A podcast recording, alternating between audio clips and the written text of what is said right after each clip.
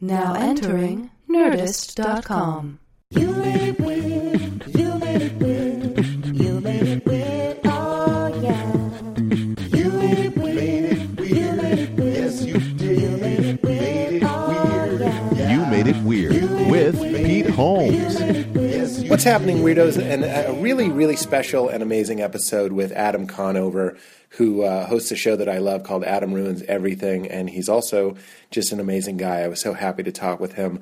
I do want to note up top here that uh, we do talk about the Larry Sanders Show and how much we both love the Larry Sanders Show. And I do want to note, and Adam was also careful to uh, remind me to note that we recorded this before the, the very sad news that Gary had died.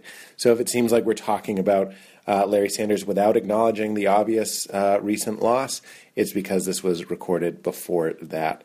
Um, but it's kind of fun to hear a little tribute to something that we both uh, love. So of course we uh, kept that moment in. Um, couple plugs up top. I think you know that my Chicago special. I'm taping a new hour special uh, this coming Saturday, the 16th um, at the Vic Theater. Uh, tickets are on PeteHolmes.com. The early show is sold out, but there are some tickets available for the late show. The late show tends to be the one where they're both great. I'll do a lot of material for both of them, but usually the, the late show is a, a very fun and kind of uh, looser because we already have one under our belt. So I hope you guys can come out to that. That'll be special and very fun. And thank you for selling out that early show. That means so so much. Good audiences mean a good special, and that would mean the world. If you're hearing this uh, the day it came out on April 13th, I will be in San Diego tonight at the American Comedy Company, and on uh, Friday, uh, uh, April 15th, I will be at the Hollywood Improv with uh, John Mulaney, Jamie Lee, and others to support um, Sweet Lady Bell's uh, charity, Real Girl. So uh, tickets for all of these are on PeteHolmes.com. Of course, the one that would mean the most if you're in the Chicago area or anywhere nearby. God, I just did Athens, Georgia, and people drove from all over. Just so amazing to see weirdos coming out and, and driving five, six, seven hours. It just, it just, it really does melt my heart. So I hope to see you guys in Chicago if you can make it on the 16th. Uh, today's episode is brought to you by Squarespace. We know this. Squarespace is the easiest way to create a beautiful website, blog, or online store for you and your ideas. Squarespace features an elegant interface, a beautiful template, uh, several beautiful templates actually, and incredible 24 7 customer support.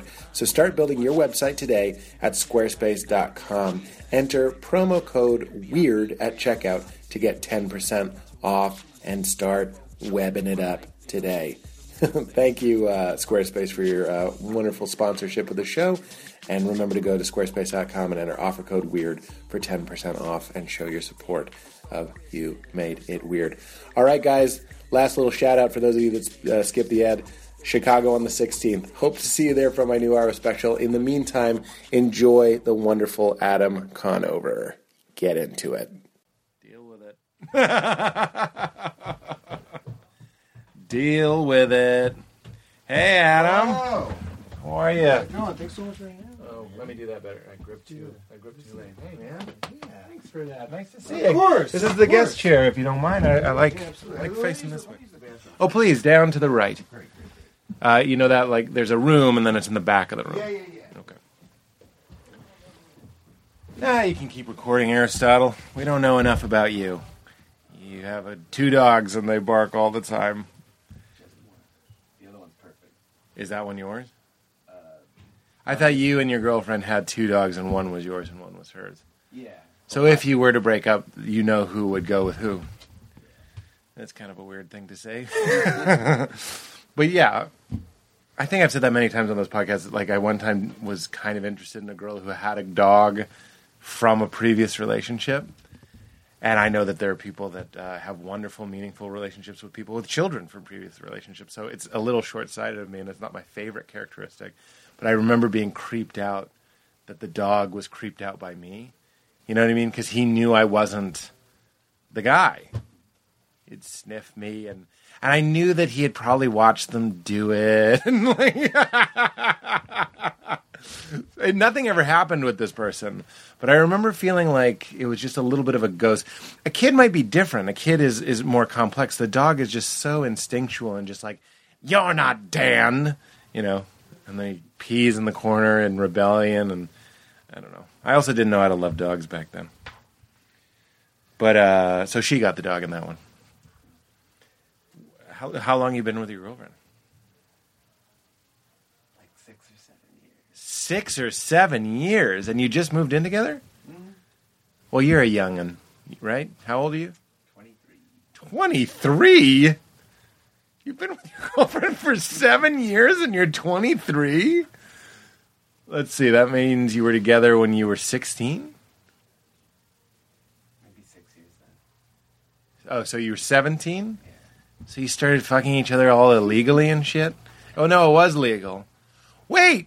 Then somebody had to turn 18 first and was. Oh, who turned 18 first? You did? You take a hiatus? We're recording. I just talked to Aristotle for five minutes. Or not five minutes. He's been dating the, the same woman. You don't mind if I tell Adam, do you? It's on the podcast he started dating uh, his his ne- his current girl. He's 23. First of all, I didn't know he's 23. He does look older. Yeah, he's got an older. I would say the 28. beard, the beard. Yeah. 28. Good guess. How old are you? I'm 32. Yeah, you're you're kind of ageless too.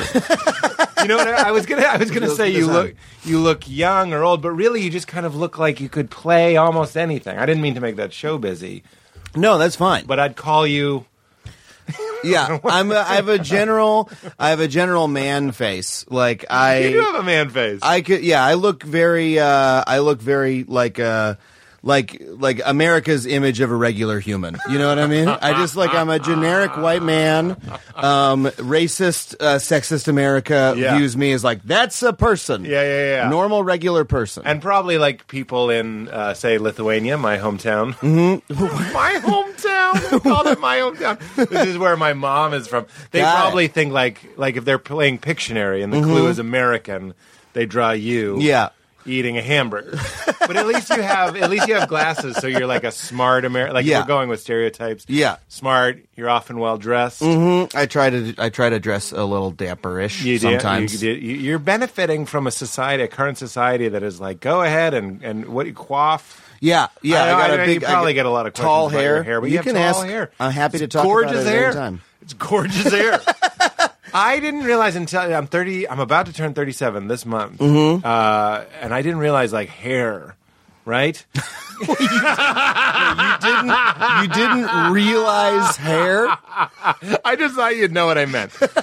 I feel like I figured hair- I, for the first time in my life at 37, I thought about hair. I recognize that hair exists. Well, you know, people start losing their hair, is my point. Ah, yeah. And I should have said that. I should have Yes. said all of these things, but instead I thought tel- telepathy, telepathy was a Telepathy. thing. Telepathy. Telekinesis. but uh, boobs are to girls, I think, is hair is to dudes. It's the visible uh, alpha, beta sort of thing. Ah. You think so? Of like least a little bit. of like masculinity or whatever. You think Not it's- even well. That's funny that you said that because a high testosterone level, so more manly, actually means you would go bald because testosterone is in. Mm-hmm. Oh, is that true? It's in bed with well, baldness. I don't identify as a man, as an alpha man in No, any I- Ah. other way. So if it, it makes sense, if low testosterone means you keep your hair, Yeah, for sure. That's why, like, I think Jason Statham speaks to us on some level. Yeah. people have heard me say this a million times. Obviously, I listened to one episode of NPR, and I've been quoting it for the, on this podcast for years since.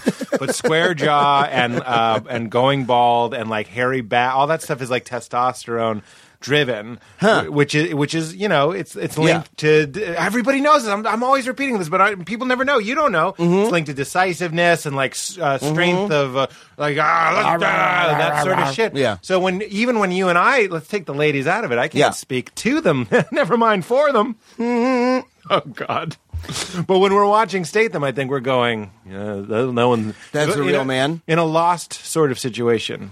I guess I we don't. would put him in charge. I I look at men like that and I feel very like sad for them because they feel they often seem like trapped in in a very In a persona? in a persona and like a, they're trying to fill like a very specific role and Yeah. you just like don't have to be. I feel I know so exactly what I- you mean. I feel so bad for men who are like like especially if you look at sort of young men on the internet. You know, there's this concept of like alpha male and beta male and Yeah. they get obsessed with it. They're like Shouldn't they're it like be- alpha is like this and and beta is like that. You don't Yeah. want to be beta. Hey, that's beta behavior, bro. And it's like that Really? is That's the- a thing? That's yeah. That's the way people talk. And to me, that is the most beta behavior of all is to divide men into alphas and betas and then say, are you one or the other? You know, like that's such a limited way to what look would at be people. the better? I I understand what you're saying. There's more than two things. Yes. So it's a weak choice. It's a weak choice. Yeah, yeah, it's you're yeah. defining yourself by strength or weakness, and then you're constantly worried: Am I projecting enough strength? Yeah. and that's a weak way to behave. Well, I That's the- completely that's agree. my It's point. it's what it's like when we're in high school or junior high. For for me, I think was more junior high. Like when you make a, you take a swing at being cool. Mm-hmm. Like uh, it was like Calvin and Hobbes. It's like who wants to be cool if you can't wear a sombrero? Do you remember that? I strip? don't remember that one, but it sounds It's like a great Hobbes line. It goes, who, "Who wants to be cool if you can't wear a sombrero?" oh, Calvin's like your sombrero is not cool. And Well, Calvin's I would wearing guess. like Ray Bans and Yeah, leaning yeah. on a tree. Uh, because you, this is another big thing of mine is like in the '80s, cool was cool, like wearing a trench coat with the collar popped and like whispering, like Richard. Gere, just think of Richard Yeah. Gere, just being like, "You want to get out of here?" Like that was cool. Now that's those are our superheroes. but back in the '80s, everybody was just like, "I have a Corvette," like no, no subtlety, like. uh, ugh. So cool was cool, but that's that's exhausting. Like you can't wear a sombrero. You have Yeah. to constantly been thinking, "Can I uh, wear a wear a Yes, and you keep and getting a no. and what we all know is that is that true cool is comfort and confidence, and Yeah. those things only come when you are don't have to worry about what you project. that's I, right. That's I- why they're incredibly cool nerds. And I'm not talking about Yeah. now. I'm talking about like in the 80s, back when it was confusing, and you'd see a nerd that was just like, "I love basic," Yeah. and he just did. Oh, yeah. and he was cool. I had nerds in it my- put you at ease. in my school, in my high school, it was like I was a nerd and I was uncomfortable and I was yada yada. But you there were a were- nerd. Uh, I If was a you'll nerd. Excuse Yeah. me for one second. Nerd. nerd. We're back. I'm back there again. I want you to know I, I was a, I was a specific kind of nerd in high school, not for very long. I dabbled in different groups, Mm-hmm. but a Vax nerd. Vax was the old, like Wait. pre- pre-internet, green on black. wait, wait, wait, wait. You in high school? You used a Vax? You know what a Vax computer? is? Yes. Yeah, we were That's Vax nerds. That's incredible. Wait, so you had Yeah. a mainframe computer and there were terminals that Yeah, you yeah, would and I'd use. sit with guys that helped Homer get through in college. What- Those guys. What kind of high school was this where you had that? I mean, we had pe- we had like you know Mac. We had the little boxy Macs. Well, you you are know? younger than I am. I am- We've covered I am about this. five years younger, yeah. So I we Vax was top of the line. That was, I mean, I've never even seen a system like that. But when I was a kid, I was learning about computers. I thought, I thought Yeah. mainframes like that were so cool. They are cool. Uh, They are still kind of cool. I'd Yeah. like to write a novel on a black with green type.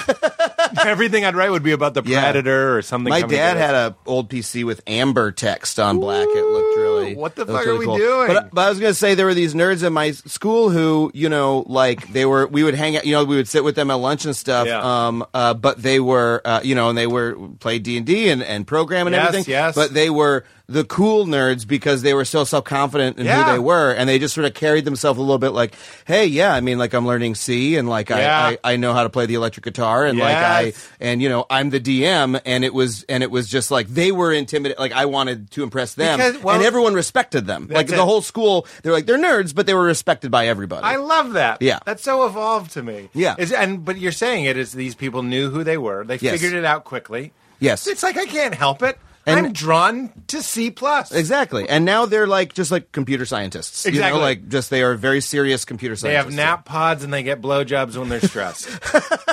they print, they press C colon backslash DJ. They don't live in the Yeah. future. No, What they are live you in the talking- future. What are you? They're not on a spacecraft. Nap Let me pods? have my fantasy.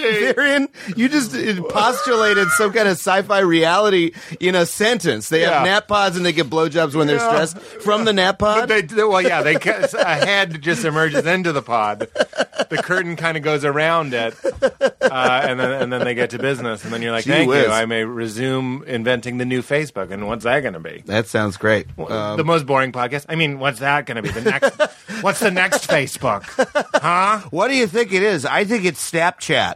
the kids are on Snapchat now. I think that's the new thing. I refuse. I refuse. My friend Bert Kreischer just told me he was like, "You should vlog." He was like, "You should vlog." Well, here's the that's so old. Ah, He well- told you in 2015 that Ah, you should yeah, vlog. Yeah, yeah, yeah. Well, it's 2016. Sorry, 2016. correct. Oh my god! But yeah, I'm, he was- I'm still writing it on my jokes. still writing 2015 on my podcast material. Oh my god, my heart hurts. That's so good. That was such a perfect, like a good joke. I'm is, glad. a good joke is fine, but if you slipped, just a small slip, and then as the host who wants you to feel welcome and and, and to shine, I Yeah. want you to shine.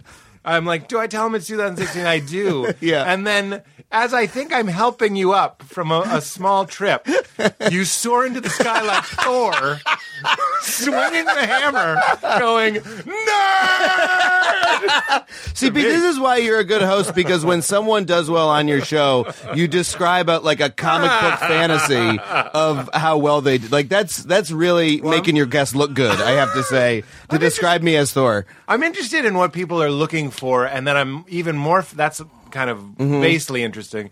And then what's even more interesting is those weird people that are going around giving people what they want. Let's take me out of it. I, I know I made you feel good, but it was mostly for the gag, and I'm glad you feel good. But Oh, then- I feel great. Like I watch other people do interviews sometimes, and uh, there was a guy on this podcast named Richard Rohr, and he was just so good at going like. Excellent, like just like, but he's like an old man. He looks like Santa, so you kind of like it. But like, just those people that go, "Huh, what do I need?" I wish people would tell me that I Yeah. was excellent. Yes. and then instead of just going like, "No, no one tells me I'm excellent," they start. It's like if you want emails, write some emails. You Yeah, know when yeah. you open your inbox Yes. and there's no email. Who wants emails? Well, back in the day before It's a we were big curse. showbiz people, hit it. yeah.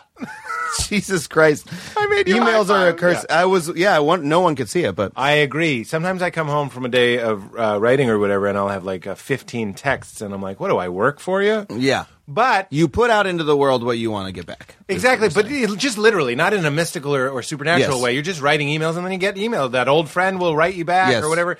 And this guy, I have to assume, was like, okay, I like it. It feels good when people tell me, oh, you get it, Adam, you get it.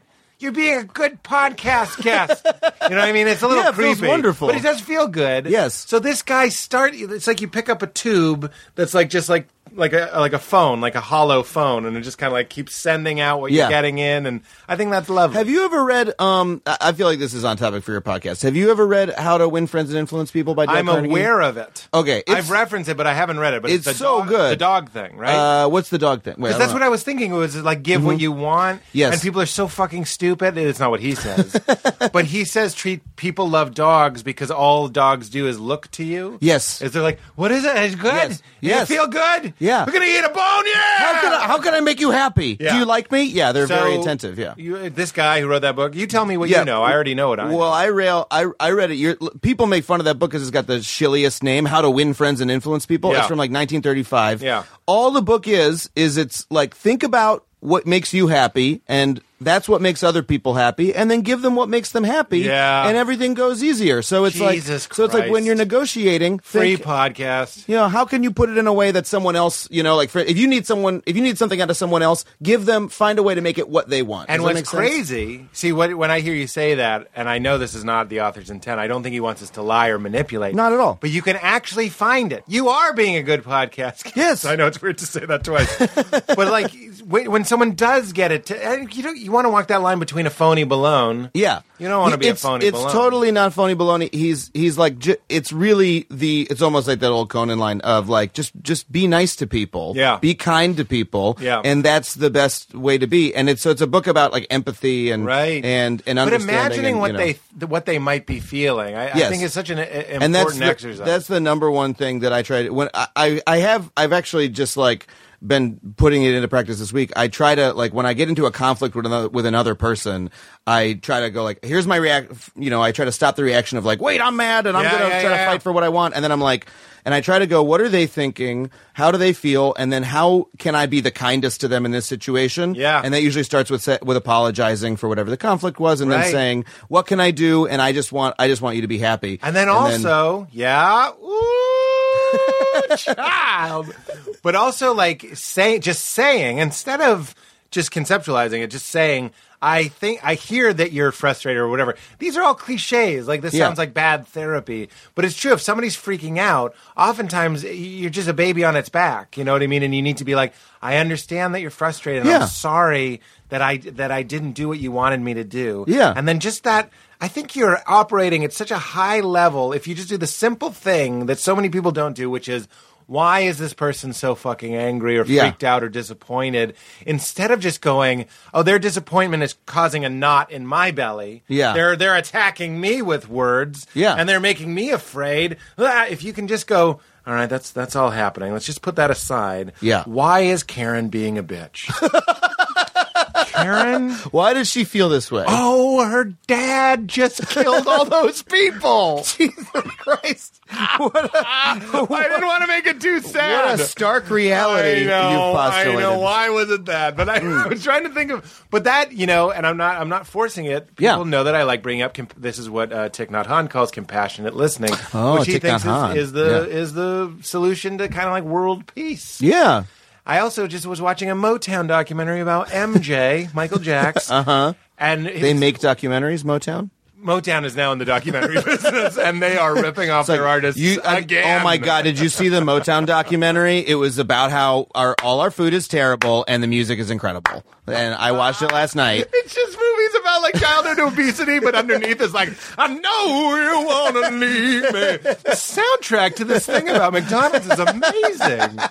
Motown, Modocs. They should do it. What are they doing? What are they Come doing? on, Do- get in the, get in it with Netflix and start making scary documentaries for liberals to to frighten themselves with at night. Documentaries like reading, but easy. Yeah. I love documentaries. What a hack! I- what a life hack! I mean, I love them. I love them NPR too. but- and documentaries, good cheats. it's a genre it's a genre that is pe- when certain people go like i'm watching so many i oh i just go home i watch documentary every night Yeah. and it's like you're watching the wrong kind of documentaries Yeah. aren't you i can tell you're watching the wrong kind of documentaries Yeah, yeah. you could watch food documentaries on netflix for 200 years Yeah, and, that's true. and just frighten and yourself get a lot figure- of conflicting uh, information. Exactly, that's I the really problem. like that one. Uh, I enjoyed watching it, even though I disagreed with it. Where- There was one called "The Perfect Human Diet," which was just like all you should eat is meat. Like eat meat. Yes. I don't eat meat, but it was it was still. I'm still watching it. Like I, Yeah. I'm just like ah, that's what this guy thinks. but there's something to it. Like the first documentary that I thought of when you mentioned it actually ties into empathy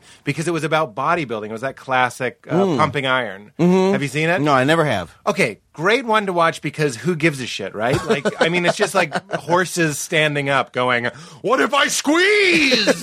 it's just like a waste of fucking time. And Yeah. Mm-hmm. it's too- that's how you go in. Like, you're just like, You're like, this is These dumb." fucking dummies with waxed and their Whatever. fucking tiny nuts from the steroids and bullshit. And then you're like, you're getting this glimpse. There's this part where, uh, what's his, Ferrigno, Lou Ferrigno is Mm-hmm. being like, uh, greased up by his dad. His dad is, I know, I know. And he goes, Oh, Lou, look at your body. You're like something Michelangelo would have carved, right? and in that moment, I'm enjoying him going like, "You're something like Michelangelo would have carved." You know, when Italian people will make a choice to be like, "I'm going hard Italian." yeah i'm gonna be really mozzarella. You Mo- know what I mean? mozza- mozzarella, Oh, yeah, yeah. They they know the word mozzarella. yeah, yeah, But they're like, they do. "Fuck you." They made that up. Yeah. that's Italian American. It's not Italian. They Mozzarella. made it. Yeah, They- and they made mozzarella. Yeah. Like it wasn't some guy that went, Mozza what? More like mozzarella. that was some Italian guy that was tired of people being like, uh, mozzarella, it's a cheese. Uh, mozzarella, is that better? so, but in that moment where he's Michelangelo, something like Michelangelo with a card as he's touching his son's nipples with hot oil. And Lou Ferrigno's just like, uh, Why is it hot, Dad? Jesus. I, that was an offensive Lou Ferrigno noise. Now that I'm remembering that he's hard of hearing, I was just going for like big. He's hard of hearing. Is he? I didn't know that. You you forget because he, he's very good at uh, speaking. And all Is that, he but- deaf or just hard of hearing? I'm not sure. I don't think it's That's offensive a to make Google fun away. of people for being a little hard of hearing. I think you're right. Full full deaf out of out of bounds. little but if hard. He's just like you know. It's if he's a little bit. Ah, say it yeah. again. Yeah, yeah. yeah. well, that's my dad. That's and fine. I make That's- fun of yeah. Mm-hmm. him constantly. But anyway, the empathy thing is. Here's a world I didn't give a shit about. Similar, I watched a documentary about motorcycle culture, Oh, and yeah. it actually increases empathy because I'm like, oh, Yeah. these are the same people that want. Instead of given like a razor sharp wit and intellect, like I've been. Okay, that was a joke. but like I, I was given an interest in comedy. They like performing, and Yes. they they happen to be the types of I can't lift.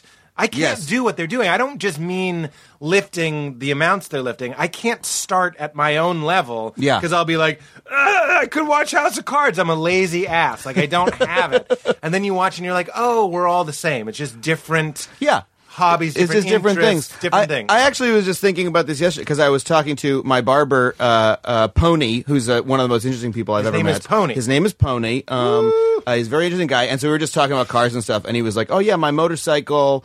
Uh, and I was like, "Oh, you have a motorcycle? Uh, can you, you know?" We were talking about like repairing it yourself, and he was like, I just want you to know the next question is tell me everything about Pony. we keep going. He has a motorcycle. He has a motorcycle, and I asked him. Uh, you, you, we were talking about maintaining it. He was like, "Oh, I can't maintain it myself because the new ones have this shaft drive, and you got to take it in or whatever." And I was just thinking about. I was like, "Oh, he knows motorcycle culture." I got this whiff, like a scent on the Yeah, breeze, yeah, yeah, yeah. of the existence of a very deep well of knowledge in Yeah. motorcycle culture, and and it, Right. and it made me think about how uh, I think one of the most incredible things about people is that for any any field of human endeavor, literally anything that humans do at all, there are people who like specialize Yep. in it, devote their whole lives to it, refine it, and then they develop a vocabulary, they develop Yep. lingo, Yep. they they get better at it. and- Cigars, poker, Exactly. mo- motorcycles, classic cars. I could talk to you crochet. about I could talk to you about men's leather shoes for an hour. that true? Yes, I could. Um, and and so that's just something I got into. I started reading the the subreddit and everything, and But I this is I the learned a world. lot about it. And that's isn't that a wonderful thing about and it people? Mm-hmm. even spills into like sexual. It spills into everything: food, sexuality. Yes. it's a wonderful time to live because if you're really into le- men's leather shoes, or if you're really into women with uh, giant asses, you can find your community. Mm-hmm. Yeah. one's having more fun than the other. Exactly, and there are people who have like, and they've come up with the giant, with different names for the giant asses, Yeah, and yeah, like yeah. they're like, oh, I saw uh, this sort of ass. She got a lava lamp. Look at that lava lamp jiggle, baby. They go to meetings where Yeah. they talk about asses. yeah, you that's know? it. Yeah, Again, Calvin and Hobbes must be on the dome. He had Chew magazine, which was a bubblegum enthusiast magazine. Oh yeah, which Bill Watterson was Yes, like it's a commentary on how you can be interested in anything. Yes. But when we zoom out just a little bit, which again is a kind of a, a- an attribute of empathy, we're zooming out. yes. And we're just going like, oh, your Chew magazine is my Steve Martin album collection or whatever. Mm-hmm. Yes. It's only four albums, but you're like, Yes. it's just like collection. So yeah, we're all the same. and I, I, I get, and it's true. We can use. Uh, uh, I think speaking of empathy, like for instance, um, you know, the type of guys who are like, uh, speaking of Reddit as well, you know, like men's rights activists or like pickup artist type guys. You know Yeah, what I yeah, mean? yeah. Like people like that Doing the Um, negging and all that. yeah, exactly. I w- from just like I don't know, looking at their forums out of perverse interest. You know, Sure. it's the same thing where it's like these are people who like are trying to get around this particular insecurity in their own lives by. By like Oh, boy. systematizing it and focusing on and like Ram coming up Dass with terms quote and coming stuff. at you. Ram Dass quote. Whoa, what is it? Take the shot of chai tea. I'm quoting Ram Dass. 20 minutes into the podcast. It's happening. I People know I quote this all the time, and it's hanging above my toilet. I look at it every, every day. That's where it belongs, baby. I can't Right wait in for the this. I've eyelid. never heard it. Well, it's, it's just about um, looking at people as trees. I won't say the whole quote, but it's Hmm. like when you look at a tree, you don't judge the tree. You kind of just look at it as something beautiful, and you know maybe it leans this way because that's where the sun was, Yeah. or it leaned that way to get away from the breeze or whatever. Mm-hmm. And then he's like, I try and practice looking at people as trees, meaning appreciating them for how they are. Yeah. So a guy is a pickup artist. You could go, what a scumbag, and that's fine. That's just that's just the entry level. If you want to start with what a scumbag, I won't stop you. It's kind of skeezy to go out, sure. But then if you go a little bit deeper, you you can see that he's just a tree too, and he started to bend, maybe in a weird way, maybe in an ill-conceived way or an ill-advised way. But Yeah. It doesn't matter. You can still just appreciate it for what it is instead of judging it. If you want to put it in your brain, Yeah. Eh, you can judge it, and that's fun too. But if you want to just let it be, you can let it be. Definitely, and that and that goes to one one of my core beliefs about people is that like everything that people do wrong, right? Every every bit of like pain in the world that's human caused, Yeah. is caused by people being people, right? Yeah. By people doing human things that all of us do. You know what I mean? So Interesting. so someone That's who right. It's not some special evil person. there aren't good people and bad people. I actually keep going. I'm just going to write down right next to pony. I'm going to write down dick envy. Keep going. I can't wait to hear what that's I, about. I have a theory about dick envy being the cause of all wars. Yeah, I, I mean, it's just it's just that like like the you, you know like every every bad way that people are like every every person who's like doing something very hurt making or awful in the world Yeah. is is it grew out of a fault that all people are That's right. subject to. And it snowballed a little. Yeah. So so ra- so so just for example, racism or, or homophobia or any or any kind of These that kind are of thing great. that comes out of a human uh, Examples. They're not great things. Yeah, yeah. They're not they're not great things. They're not great things. But they're great examples. But they come out of like a, a- an innate human uh, fear of other Right. that we have to understand in ourselves and get ahead That's of. it. You know? Well, It's look at not what a the different bra- type of person. Like I'm saying with the pickup artist, you put in your brain, and the brain's job is dualities. That's Mm-hmm. all. That's what it does. So it wants to go big tree, little tree. this is why the, the the call to spirit is to get out of your head and into your heart. We hear that all the time, Uh-huh. but it's really to, to the place of just being, being still, and not judging everything all the time.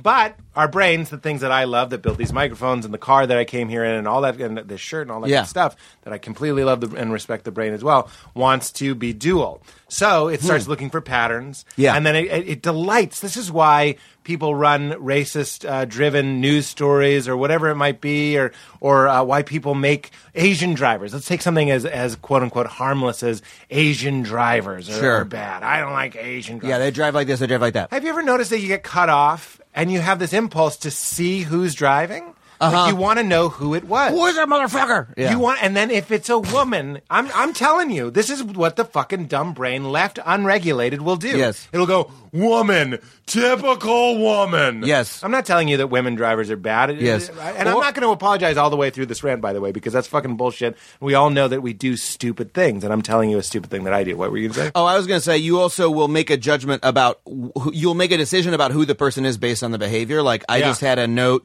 you know, put under my car windshield for parking in the wrong spot. Yeah. and I realized that my assumption was that the person who left the note was a woman. Yeah. simply because I don't know why I'm like for some reason that's a womanly thing in pressed my with head. Lipstick at the bottom. Mwah. Don't park here, baby cakes. It had this scent of lavender, the notes, uh, and I opened it and rose petals fell out. But Uh, of course, if this were like a Naked Gun movie, you pan over to your naked, uh, your naked was just- fat male neighbor who gives you like a whoo, you know what I mean, like like the most base joke.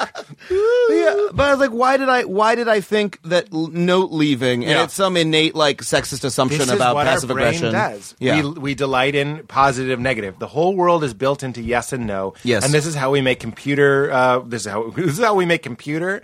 This is how we made the internet. It's all a relationship of yes and no. So the brain delights in it. So you take note. You go note. bad feeling. Okay. Brains on the case. Was it a woman? Probably a woman.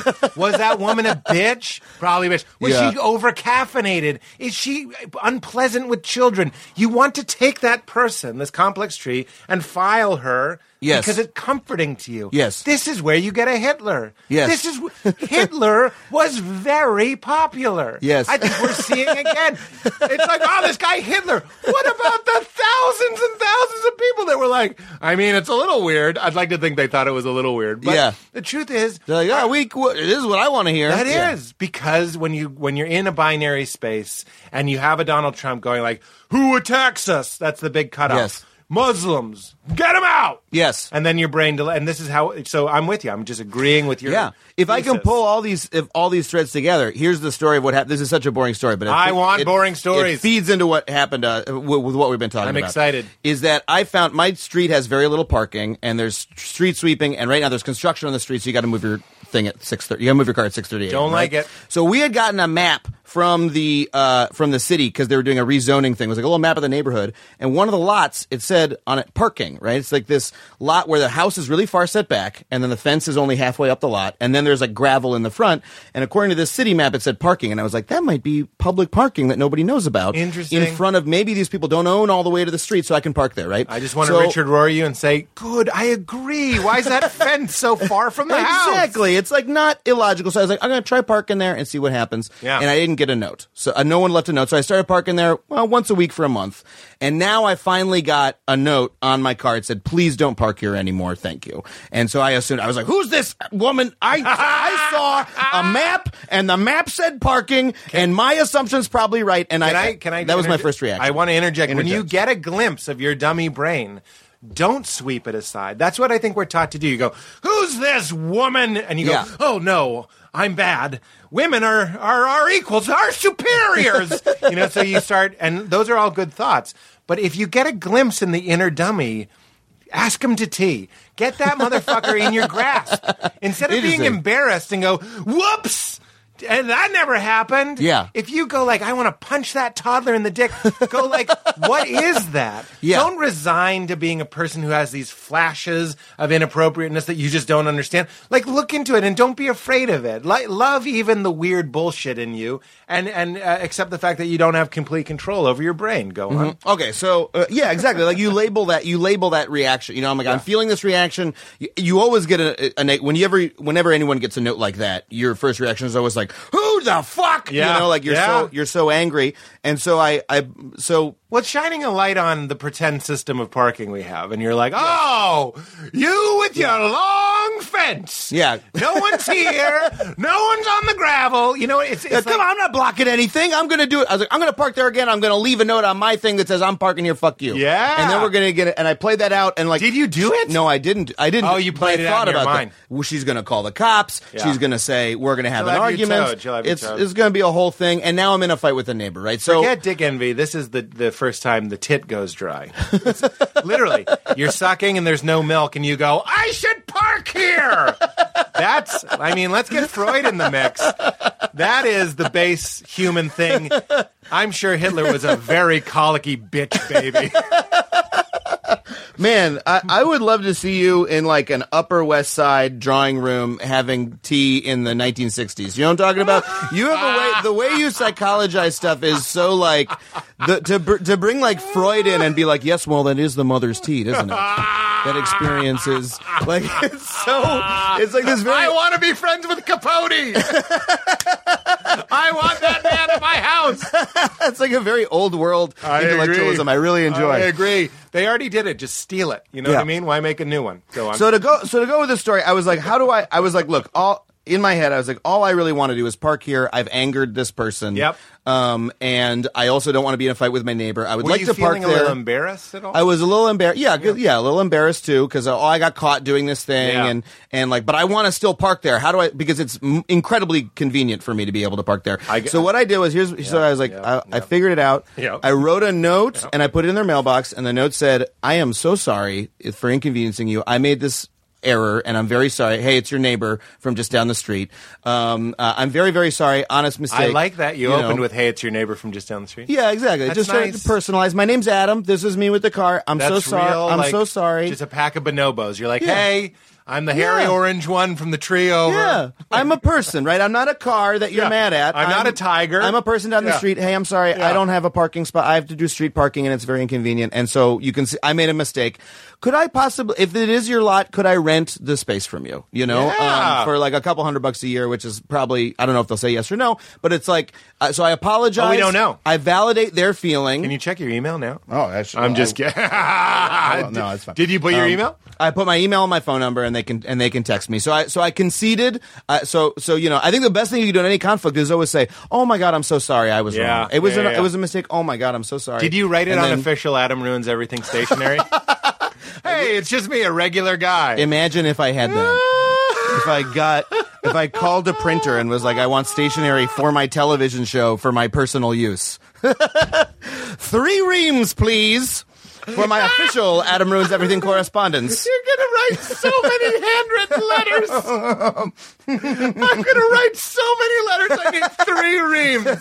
Dear reams. sir or madam, Yes. thank you for your inquiry about internships at True TV. Adam, you don't have time to do that. Well, anyway, so I was just trying to em- That's a great- em- empathize. great. How, how do I get what I want and have this person be happy? About and you it told at the them, end of the day? I understand. Yes. And I am sorry. Yes. This is my predicament. Let me assist you in empathizing with Yeah. me. Here's a solution. Can you make a little money off of this? And- Yeah. And, you know, you have an empty space no one's using. Could I pay you to use it? Do you like c- c- c- c- cash? That's what I wrote in the. I typed it out and printed it out in Times New Roman font. Do you like cash? And the kkk made you need a Yep. second sheet of Adam Ruins Yep. everything paper. It's like, Yep. ah, I could have fit on one, but now it's two, and the, the second one just says kkk, and then my name. But yeah, it's just like I, I, I don't know. It's just like a simple yeah. If you empathize with, if your first goal is always say, how do I empathize with this That's person? it. How's this person feel? Well, you made me think of another one. W- Dr. Gary Penn, uh, my therapist, has an office in Encino, and it's right next to a hospital. And the buildings couldn't be closer to each other. And there's this lot that isn't gated or anything, but Mm-hmm. it's for the hospital. I think it's for like. I don't know. It's not for like people visiting the. ho- There's plenty of spots. Every time I go back, there's plenty of spots. There's nurses parking. There's doctors. I get the feeling, but there's always tons of spots.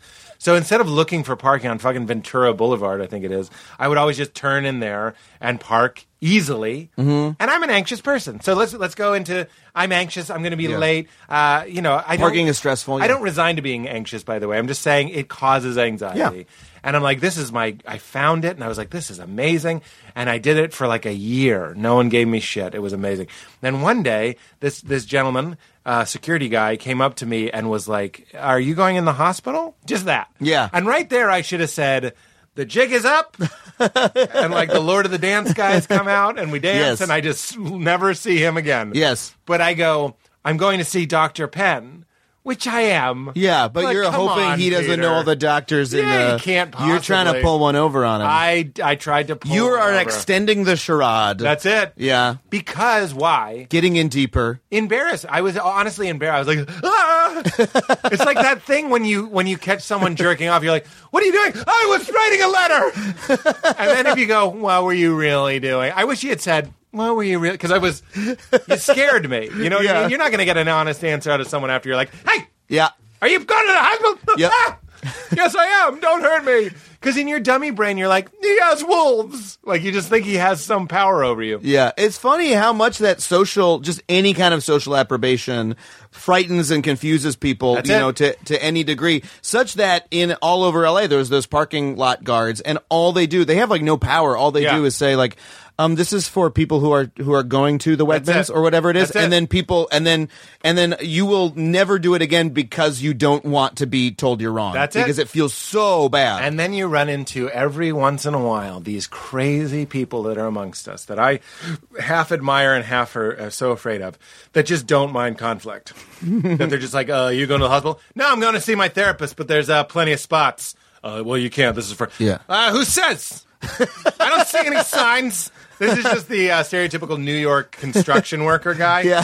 Who gives a shit? Fuck you, Yeah. gotta do, pal. you all go, bro. but he loves you Yeah, like he loves the guy while he's doing it. It's like, what the fuck do you care, you gorgeous bastard? but he's also not going to give an inch. Well, the end of that story is I park there and then I say Yeah. I'm going to go see Dr. Gary Penn. Then I walk past the hospital, one building. It, they're like touching each other, almost. If they were, problem solved. But they're not touching. I go in, have therapy. On the way out, see the guy. He sees me. What do I do? Do you have a guess? you you go into the hospital and say, "I'm doing an errand in here too." That's always my fake out. Woo! Thor is soaring high again. That is a great guess. I wish I had thought of that. I uh, I went the the coward's route, fake phone call. so Oh, I took I took out the phone. Fake phone call. After I had already looked at him, I took my phone out and was like, "Hey, hey, yeah, yeah, now it's fine. Now it's fine. And then he came up. I pretended to, you know, put the mouth part away from my mouth, but still on my ear. I'm still listening Yes- to yes, someone. sir. Yes, is there something? He's like, I, you, you can't park there. And I never parked there again. But The, the, the rest of the week, the fake phone call didn't it didn't work. you at all. well, you know, if he. If, I can't possibly uh, accost him now. He's on the phone. It was like we were playing. What did you think was- that Magic would the happen? Gathering. He put down the like parking attendant uh, confronting you card, and I put down I'm on the phone.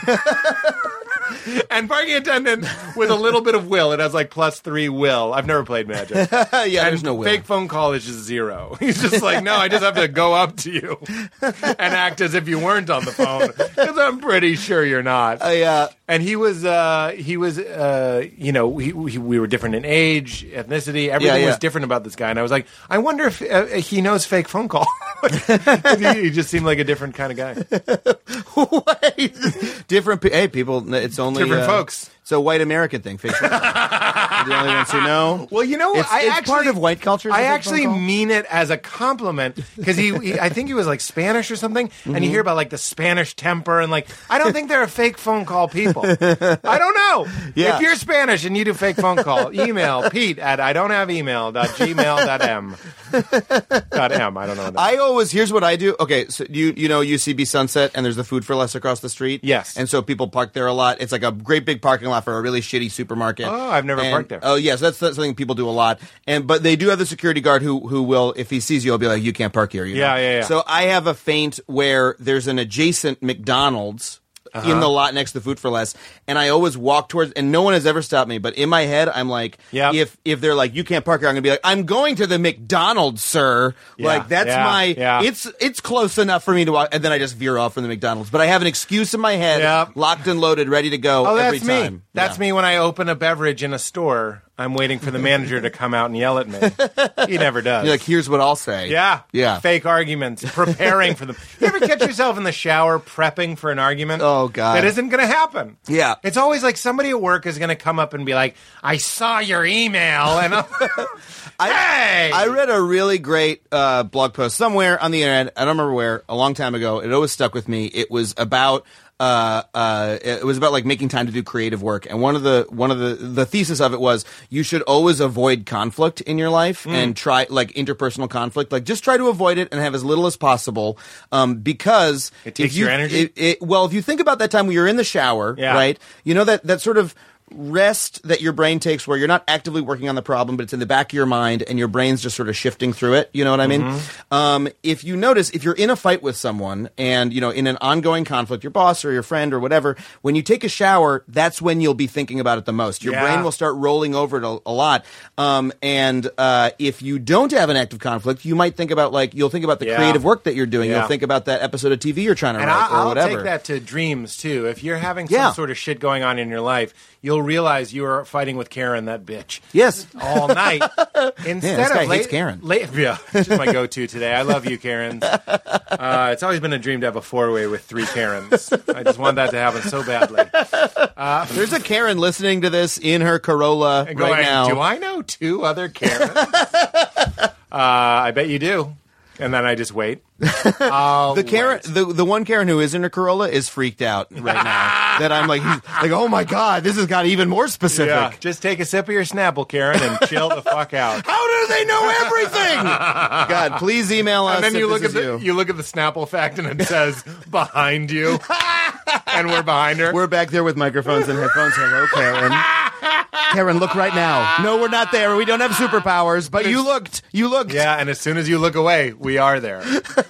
we are there. Uh, what was- uh, Talking about conflict and oh yeah, yeah, So when you dream, I'm, I'm writing scripts right now for the show that I'm working on, and when I dream, it's actually not entirely pleasant, but I realize I'm dreaming about the show Yeah. the entire night. Yes. And then you wake up and you're like Angela Lansbury in Murder She Wrote, like do do do do do do do do do Yeah. typing. Well, it c- it comes and where to that you. should come from because you were dreaming about it. Or I could have been dreaming about that bitch Karen. and Then I get to work and she's like, Did you eat my Werther's original? And I go, Real Werther's unoriginal, Karen.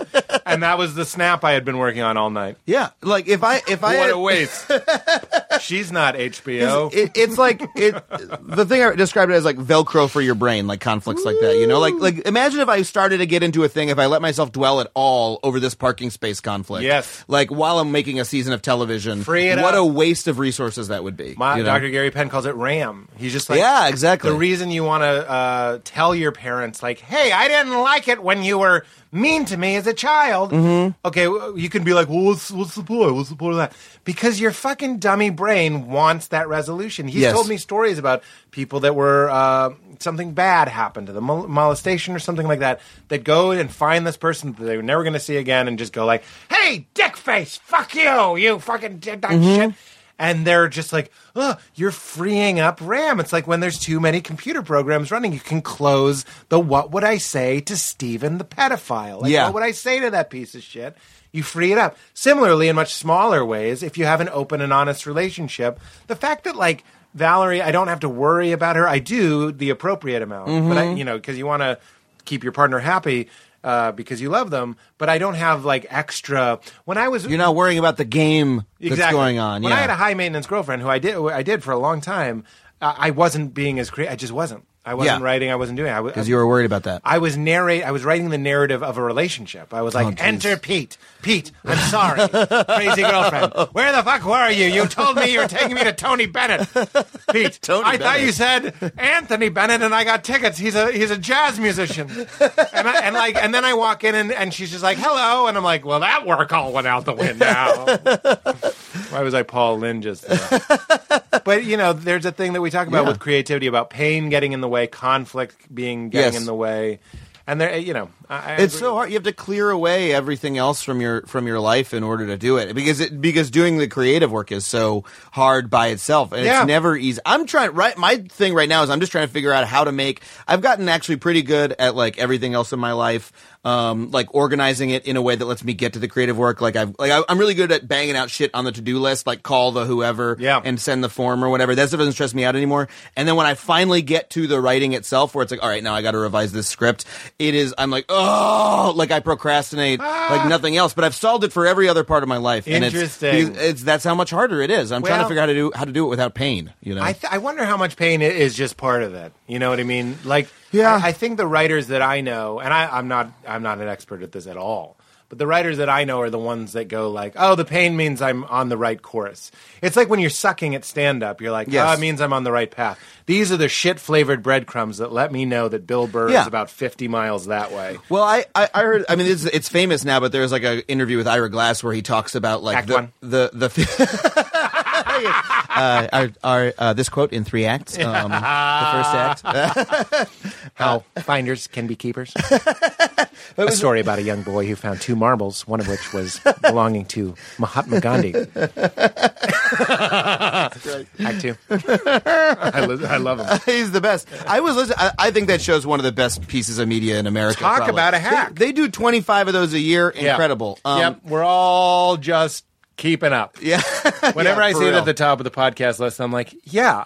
They're Yes. a fucking machine. Yes, I it's don't the mean best. that as Yeah. like I can't do what they're doing. I mean like I can't do what they're doing. They're, Yes. They kill it. In terms of how they've built this machine that does this thing That's is it. really incredible. And every Um, time I'm worried that it's going to be the one episode that sucks. It's like Yeah. Act One, we talked to a postman who realized his route was actually 15 minutes shorter if he cut across Elm. oh God. Oh God! like, wait, this seems like a lot of nothing. You know, it's a lot of a lot of a lot of uh, uh, tempest in a teapot. Um, but but he has this quote about um like if when you are doing creative work. Um, you I have guess. you have taste, Yeah. right? Yeah. And you uh, so you can tell what's good and bad, and you're dissatisfied with your own work because you can tell it's bad because you're just Yeah. starting out. And his point is like that feeling of dissatisfaction with your own work, or this is me hearing this five years ago and internalizing. yeah, Maybe this is yeah. my version. Please. That feeling of being unhappy with yourself and feeling self-loathing and pain because your work is bad, that's how you know that the work needs to get better. You Mm-hmm. know, that's how that's how you know you're going to keep improving it. You're going to be dissatisfied with it until it's good. Yeah. And so you need to work through that and the fa- so the fact that you feel But bad don't now quit. Don't quit. Don't quit. It's- Exactly. that's the don't quit. It's like it's fine. Yes. You write your first like short story or stand up routine or whatever it might be or spec script or whatever, and it sucks. All right. You, at least you can tell it sucks. Exactly. Better be that with the guy that with the three spec scripts that are getting better, Right. Than be the guy that writes the one and is like, I think it's pretty good. It's amazing. I mean- uh, could, you, d- could you show it to any agents you know? like that guy, yeah. Maybe write another one, which is Phil. a shame. The person, the people who feel bad about their own work. I mean, it's not. It's not like that's the only thing. are you more need, but- capable of being of making good work. Exactly, because they can tell the difference. Now, I, I now I'm trying to figure out how to turn that into because right now we're doing 14 episodes of television, Yeah. and I'm trying to figure out because I have that feeling about every script as we're working on. it. I'm like, oh boy, this one really doesn't work. I feel terrible. Yeah. and I'm trying to figure out how to not actually feel the pain of that because it gets to be a little overwhelming. If you're doing that Yeah. nine months out of the year, you feel unhappy with yourself because it's not as good as it should be yet. Yeah, you know? yeah. So I'm trying to I'm trying to figure out to, how to negotiate that. Yeah, it's like where in the horse worship is the whipping appropriate? It's an Equus reference, but it's like I didn't see it, but I still understand. was a guy who worships horses and then then he Mm-hmm. ties himself up and whips himself because it's like it's kind of a Christy. Yeah. So you're suffering for your art. There's- but there's- at what point are you like enough's enough? It's like an abusive relationship. 'cause You're like, there are also- back off, art. You've been drinking. There's an episode of Cops where Art in a in a tank top is like, "This show sucks, Adam," and you're like, "I'm doing my best." Well, I'm sure you also know. I mean, we're both comics. You know, you know, people. I'm sure you know. uh, Stand-ups do it the most, where there are people who like suffering seems to be the only part that they focus on. Yeah. and there's like, oh, the life of a comic. Like you go from show to show, and you're miserable, Yeah, and you yeah. you eat dollar pizza, and you live in a shitty apartment, and like, Yeah. and and no one ever laughs at your jokes, and that's what it's about, man. And those people are not funny, and then they quit after five years because you can only suffer for so long. You know, like they focus too much on it. you Yeah, know? yeah, yeah, yeah. They never, if you never take any joy in it. Poke some holes in the paper. There's light on the other side. And yeah, poke some exactly. Holes and get some stars Exactly. going. I heard someone say something really funny where because we were talking about this, like I think it's like just above open mic or level happens a lot, like, where like comics, like it's hard, it's a it's a tough life at the beginning, you know, and it is can be depressing. A lot of comics have depression issues, but like I was talking to a comic who was I forget who it was, but they were like, um, look, you got to remember, pe- we need to remember that when people go to see a comedy show, they've gotten babysitters, Yeah. they've- they're spending a little money, they're spending maybe fifty bucks a person, it's Yeah. a night out out for them. Like, why are they? th- If you go up there and you're like, "I'm so broke and poor and unhappy," it's like, why am I paying to see Right, right, someone right. talk? Why are you broke? Right. I've paid to be here. Like, I like what? I, I don't relate to your experience Yeah, of yeah, being yeah. the saddest man on the Right, planet. right, right. Ele- elevate yourself a little bit. Yeah. It's like when you go to the movies, they're called art films, the ones that are just like, I have nothing. I eat a dollar pizza. And I can't even jerk off because I've done it five times today. but you go to Williamsburg and you're like, I couldn't even jerk off because I jerked off five times today. Yeah. And you're just like, go to an art house. this is called the Chuckle Den. yeah, exactly. Yeah. Or go talk to the other people who are as unhappy as you, and that's what open mics are. So, um, you know, and then so that's where so that's when people just get into that open mic life, and that's all they do. You know? That would be an interesting. First of all, I love your show, which is Thank you for saying what, so. Uh, uh, really lit me up to have you on. Although I knew you before that. Yeah, yeah, we know each But other. you for a know while. how life From New York. is, and then you see your friend in a thing, and you're Yeah. like, Yeah. because I'm a dummy, and that's how the show is booked. So anyway, love the show. Thank you for It would saying be so. really interesting to tackle something as kind of ethereal. Mm-hmm. Uh, as Adam ruins open mics, like it would be hard to do with facts. I'm not even pitching this. I never Yes. would do that. I'm just No. saying, like, how would how could you go like these guys? You'd have to do stats like this guy's been doing open mics for 30 years. Uh, but that, that's a Well, little too hopefully much. we could do. I mean, I don't know if we would have stats about it, but like what I really like about the show and about the kind of work we're doing right now is is I like that we're doing comedy that can kind of talk about anything Yeah. and talk about any misconception or any any sort of you know anything about society on a in a deeper way. So I'd love to work to the point that we can talk about like Any- yeah the nature of art. Like I'd love I, What was- I, want to be doing comedy that is that is answering the question like what is the nature of art Yeah. or at least having something to say about it. you yeah, know? yeah, yeah, and the nature of life. Yes. I think it's interesting because it pokes holes. You could look at your show as negative, which I don't think it is negative, but it's very deconstructiony, which is Yes. Mm-hmm. very, very positive to me. Is even if you take something like fish and you're like, hey, the fish you're having isn't the fish that you think you're having. Yes. I think that is just like one step closer, and this is what I'm all about to like who you think you are isn't really who you are. Yes. Like you think like take like if uh okay, you did wine, you didn't cover this in wine, but I'm a vegan, okay. But Mm-hmm. Yeah. that's just something I do. Yeah. Mm-hmm. I'm not a vegan, but I am a vegan, but you don't understand what I'm saying. There's a there's another way to zoom out. Yes. But I eat vegan food. Right. And then somebody goes like, "Well, you drink wine, and a lot of times wine is uh, refined with egg whites, or or Mm-hmm. it's passed through like pig intestines." And are you sure you're a vegan? And I like those moments where you go like, "Mm, "But I thought I had it all figured out." yeah. Yeah. Where someone says you're a vegan, but your shoes are leather, and you go, "But I thought I had it all figured out."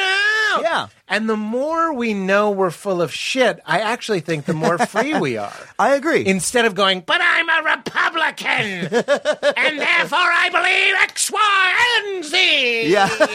And then you go, but like, if you look at your vote, imagine Adam ruins one person at a time. that's, that's your next show. If you could go in and be like, you say you're a Republican, but when I quizzed you about these issues, you are actually this. This is what we love to see. Yeah. And that is a liberating moment when That's you go, exactly- you were told you were a, a New Yorker, But you love the Oakland Yes. A's. You know what I mean? Well, the exact, I mean, the the exact like purpose of the show is that you know, like uh, uh, on the surface level, yeah, I'm going in and telling people why something that they're doing is wrong, and they're saying, "Oh, this is so annoying and frustrating," you know. But the, but the, the thesis of the There's always show, one person, the girl, that's like, but Adam, it's often I a man. like pie. no, I like it when it's a woman. But keep that woman in her place. oh God, I mean, I don't. I Want, hope I don't have to say I'm kidding. Love you, Karen. Um, but but it's the the idea is that you you know when s- when you learn something new like that that violates your self identity and your idea of the world as it is. Yes. Um, it's momentarily like uncomfortable and and disruptive and like and feels bad, Yeah. right? But ultimately, you're better off You're for knowing the liberated. truth. You're always better off. It, it, it's a core belief of mine. I- It's always better to know more Truth. and the way you know more is by, by asking questions over and over but again. people, this is something Richard Rohr. I, I was watching Richard Rohr this morning. Great video about the cosmic Christ. Anyway, uh, if you want to look it up, it's amazing. he was talking about people would rather die than change. That's Yes. like that's such a strange, and we only calcify and harden as we get older. So there's such great. I now this is what we do on this podcast, by the way. So please don't feel like we're taking your show too seriously. Certainly we are. No, It- I, uh, I take it very seriously. Okay, good. I, I just mean we are looking deeply into it. Yes. But there's something really great about shattering whatever it is you think it is you believe. Terrence Sure. McKenna says, I don't believe anything because immediately believing it precludes me from believing its opposite. Mm-hmm. So it's like, I don't believe anything. Because if you believe that America is great or the best, then you can't believe uh, uh, Venezuela is the best. And maybe Venezuela is the best. Mm-hmm. Yeah. And he wants to Yeah. live in that place where Venezuela is the best. Why do we love that clip of uh, the newsroom where the woman uh, says to Jeff Daniels, "Is America the best?" And he goes off about how The America very isn't first the scene best. in the newsroom. yeah, the pi- yeah the first it's, and you're like, why does this make my dick hard? Because we love truth Yes. more than we love our ideals or our favorite foods or our labels. Yes, if you bring it to people, and that's what people like about the show is they like that disruptive feeling and they like being shaken up. Um, I mean, here let, let me let, let me ask you this because it's just something that, Please. that occurred to me. You said you're a vegan, right? Yeah. Um, uh, and and that's that's part of your self identity, right? Well, I'm saying it's part of my self identity in a way of hopefully distancing myself from it. How do you mean? I mean, it is, but I don't really take it too seriously. Sure. Do you understand? Yeah. I like to say I eat plants. Yeah. But when you say I am a vegan, it's like saying I am a southerner or something. It has this yes, like, exactly. thing to so it. here's something we talked about doing on the show. We didn't find room for it this and season, as but I I'd always love say, to get do. me drunk and give me a cookie. I'm going to be like, give me a fucking cookie, you fucking, let me a quaff of hair. And I'll eat the cookie. And in the morning, I won't go, I'm a hypocrite or an Okay, asshole. all right. So so my my question But please, is, talk to me any way you'd like, please. I'm why sorry. is it why is it that in our this is a genuine question that i have because i grew up i was a vegetarian for a couple years in college you Yeah. know like i was a, pre- like, a vegetarian is something you can be and it's a good thing to be and you never and and you know what is the structure of it it's you meat shall never pass your lips again right Mm-hmm. what you become a vegetarian and it is a pledge that you take where you will never eat meat again Mm-hmm. right why is that part of it right we all agree that like it's yeah it's better to eat less animals Mm-hmm, right but why is it explicitly framed as like a monkishness as like a as like a vow Mm-hmm. that one takes right my argument would be that's actually bad because it causes people to go like well i could never not eat bacon again i love it too much That's right. so gu- i guess i'll just keep eating meat three meals a day for the rest of my life Instead you know? of an Instead openness of, like, to maybe eat less meat. just eat less like Yeah. like why, why is it a why because is it's it a the vow brain that again. one takes It's checking who cut you off again. Yeah. It's going, meat is bad, a- sentient animal suffering is bad, or meat is unhealthy, whatever Mm-hmm. angle you want to go, or meat is globally irresponsible. You can take any of those. And then we jump to, therefore, no more meat. That's why I love the idea of going vegan one one meal a week Yeah. and seeing how that goes. I, I, eat come- vegan like two meals a day. That's Hey, what I do. is that what you do? Yeah, basically, basically two meals a day.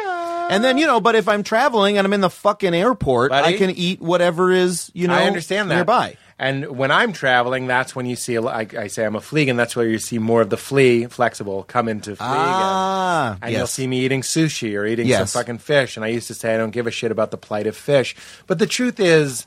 It was overwhelming to, to include fish. I've actually stopped eating fish. Mm-hmm. Talk to me next episode. Maybe I'll be eating fish again. um, but you know, I also I, It was overwhelming to include fish. It was. like, oh, I just can't. Oh no, too much fish. well, the brain does get overwhelmed, and we talk about this Yes. all the time. Is that can it can basically cling to like three ideals: sports, comedy, sex. Mm-hmm. Yeah. Uh, religion, comedy, sex. It's got to be comedy and sex. Let's be honest. But um, you know, and, and then you can only really take on three causes: veganism. Okay, I'm not very political. That's it. That's it. That's uh, you could say that is irresponsible of me. It is. What happened to nuclear waste? What happened to nuclear weapons? What happened Sure. to all People the can only do things- so much, right? you can only do so much. So literally, I felt fish on the on the docket, and I was like, "This is just too much. I got to eat fucking sushi sometimes." Yeah. Then I sta- started being like, "No, it fucking sucks. They should be able to. I don't want to. I don't want to eat anything that if you like." Kind of poked it would flee and hide. Yeah. which includes fish. That's fine. I was Uh, like, oh yeah. no, it hides. But uh, you know where I thought you were going to go, Yeah, which sure. I think this would light your brain up too, because these are good thought experiments. Yeah. Okay, I'm a vegan. Let's just, let's just say I am a vegan. and I identify myself as a You're like, I'm a pure vegan. I'm I've, a I've nev- vegan lifestyle. yes. I don't wear leather shoes, even though you I'd, ra- love them I'd so rather much. go hungry than eat a piece of That's meat. it. In when I fly, I don't even eat all day. Yeah, That's, exactly okay. it. And then, but then, okay, you ask me to lunch. I go to lunch with you, and I eat the quinoa bowl with Mm-hmm. black beans and motherfucking avocado, and you get a steak. Okay, um, can I treat lunch? Can I buy your steak? Uh, can I Ah. know that my quinoa was jacked up? It was probably fifty cents, and I'm paying seventeen fifty for it because it's Los Angeles. and I know that part of my uh, quinoa cost went to fund a factory farm. Yeah. because of course it did. Yes. Just in the same way that it went to keep the lights on and the Yes. water hot. Yes. So I am funding the suffering of animals. Yes. This is where humans get overwhelmed, and this is where Buddha talks about the middle way. This Yeah. Mm-hmm. is what you're doing. I will be vegan two meals a day because you live in Yeah. LA, and you'd kind of be an asshole to not at least try it, if only for your energy levels and your skin. Yeah, Oh, I mean, it's it's it just like it. It was a wonder, you know. It was a uh, when I started trying to eat more consciously. It's more just when I when I eat, I try to say like, do I need to have meat at this meal? Probably not. You Yeah. know, that that's sort of my general yeah, attitude. yeah. And yeah, it just it, it you know it feels better. But uh, yeah, part of it is a you know rejection of the idea that there's any such thing as moral purity. Mm. You know, which uh, is maybe that's the problem with Bernie Sanders. Can we go there and say Sure, if that? you want, I won't Is be that, able to like, follow too ba- I, too I well. think that's my that my my suspicion of like I mean who knows what the race will I don't know when this comes out um what the race will be like but my my whole suspicion of like that sort of movement in the Democratic Party is that it seems to be like a plea for moral purity you know what I mean that like Bernie Sanders is the one who's morally pure you know because Hillary's been compromised by the corporate interests you know and I'm like I don't think anybody is that pure so It's that argument interesting. doesn't work for me you know Y- This is such a fascinating topic. I am pro Bernie or whatever. I think I'm I I mean uh I donated the maximum to him I guess whatever Uh-huh. I, he, he actually is the first politician I've ever donated to, and it's monthly. So stop emailing me. Ah. It's, it recurs. You don't have Yes. to tell me about Iowa. Yes. it recurs. stop it. If anyone working for the Sanders campaign, you know my email. Remove it. Anyway, but then I watch something like House of Cards, and you watch Frank. Do you watch House of Cards? Uh, I watched some of it. So you I just stopped, know it's a but- tenacious kind of evil Yeah. uh, politician, and and then I'm still kind of like, ooh, he's playing the game, and I'll have these types of thoughts where I'm like, she can't win, she's too goody goody. You got to be, and I understand it's a heightened world, Yeah. but we kind of publicly go go Bernie, Yeah. privately. Netflix, watching Netflix alone with Valerie is is a private thing. Listening to Rush Limbaugh in your car spew hate speech, it's Mm-hmm. Yes. a private thing. Yes. So privately, we also crave some sort of like strange ugliness. Yes. Like we want someone that's like, he murdered a guy so he could get in office. That means he's a man. Which is actually part of the reason why I don't think we'll ever see a vegan president. It's like he won't eat a steak with the head of Saudi Arabia. How can we send him the keys to the button? You know what I'm saying? Uh, I don't know where I went with that, but but moral purity is what you were saying. Yeah, uh, yeah. I, I, I, there- there's no, yeah. There's, there's no, uh, there's no pure person. Well, it's tricky once you start hanging your hat, whether it be a, re- a religious hat, a political hat, even a paternal hat on. And, and in fact, I, I would say the reason I think paternal came up is I think we do this to our parents sometimes, at least when we're very young. We go like, "These people are the shit. They give me nut butters. Mm-hmm. Yeah. they change my poopy Uh, diaper. I, I Why is it JFK? We don't know. Kid. We'll never know. I'm sorry. I mean, it just planted this image in my head of, of baby JFK and baby RFK suckling from the teats, just like, but like with adult heads. But Ah, like yes, of suckling- course. Suckling Ah. from ah, yes, good. That's good. It's good Thank today. you, mommy. Thank you, mommy. If this tit goes dry, I will never live it down in a Freudian sort of way. back around. Yeah, there was. but uh, so you think your parents are the shit, and then you realize slowly, hey, dad's an alcoholic, and mom has a gambling problem, and and dad believes uh, that UFOs govern the inner workings of his intestines, or whatever it may be that Yeah. lets you down. We slowly realize, and this is another Terrence McKenna thing, that personal experience and personal growth is really where the action is. Yes. Mm-hmm. So if you go, Bernie is the guy, he's the guy, and as long as he's there, we'll, we'll be okay. He's Superman. Guess what? Nobody's Superman. They're all Batman, which Yes. means occasionally they beat the Joker up too hard and they're rude to Alfred, and maybe they have a little by curiosity towards Robin. Yeah, Noth- Nothing exactly. unethical about that, but he is seeing I- Catwoman and, he's eyeing those green, green tights. And I think my and I look if if we were really going to get into a political conversation, we may. right, I, I um, just won't be able to be very good at it. Oh no, that's that that's fine. But I think my feeling why why I prefer Hillary as a candidate, I think, is because she strikes me as someone who if if Bernie had actually gone out and fought for the things that he believes as you know what I mean, and really Yeah. put himself out on the line. Yeah. Not that he hasn't fought for them, but if he but if he had like, you know, um uh really like uh, gone out and made himself vulnerable, you know, um, and tried to, you know, accomplish things, he would look a lot like Hillary today. You know, all of Hillary's downsides are from being in the public eye for 30 years, you know, Interesting. Yeah, I and understand. those compromises that it, you know, uh, she had to make are compromises one has to make when one is actually out there, you know, doing it. Um, Well, that's the House of Cards thing. yeah. she was she was breaking some eggs and making omelets. Yeah, Again, exactly. I, I don't really know what I mean by that, but I understand the, that politics is a sticky sticky Yeah. thing. And you know, you have to understand that even though I do love Bernie, it's mostly an intuitive feeling. I get the chills whenever I see him speak, and I, and he seems to be Yeah. on the right side of every issue that I really care about. Um, this is also a person, and this is important. It's like remembering that Jesus had diarrhea. You know what I mean? Mm-hmm. Yes. And I'm not just trying to be crass there. It's like Bernie also had meetings where he goes, "Oh, the MLK thing, that's going to play good. Uh, we got to find a photo of me Yeah. being chained to a black woman. That's going to play big. Make sure it comes out now."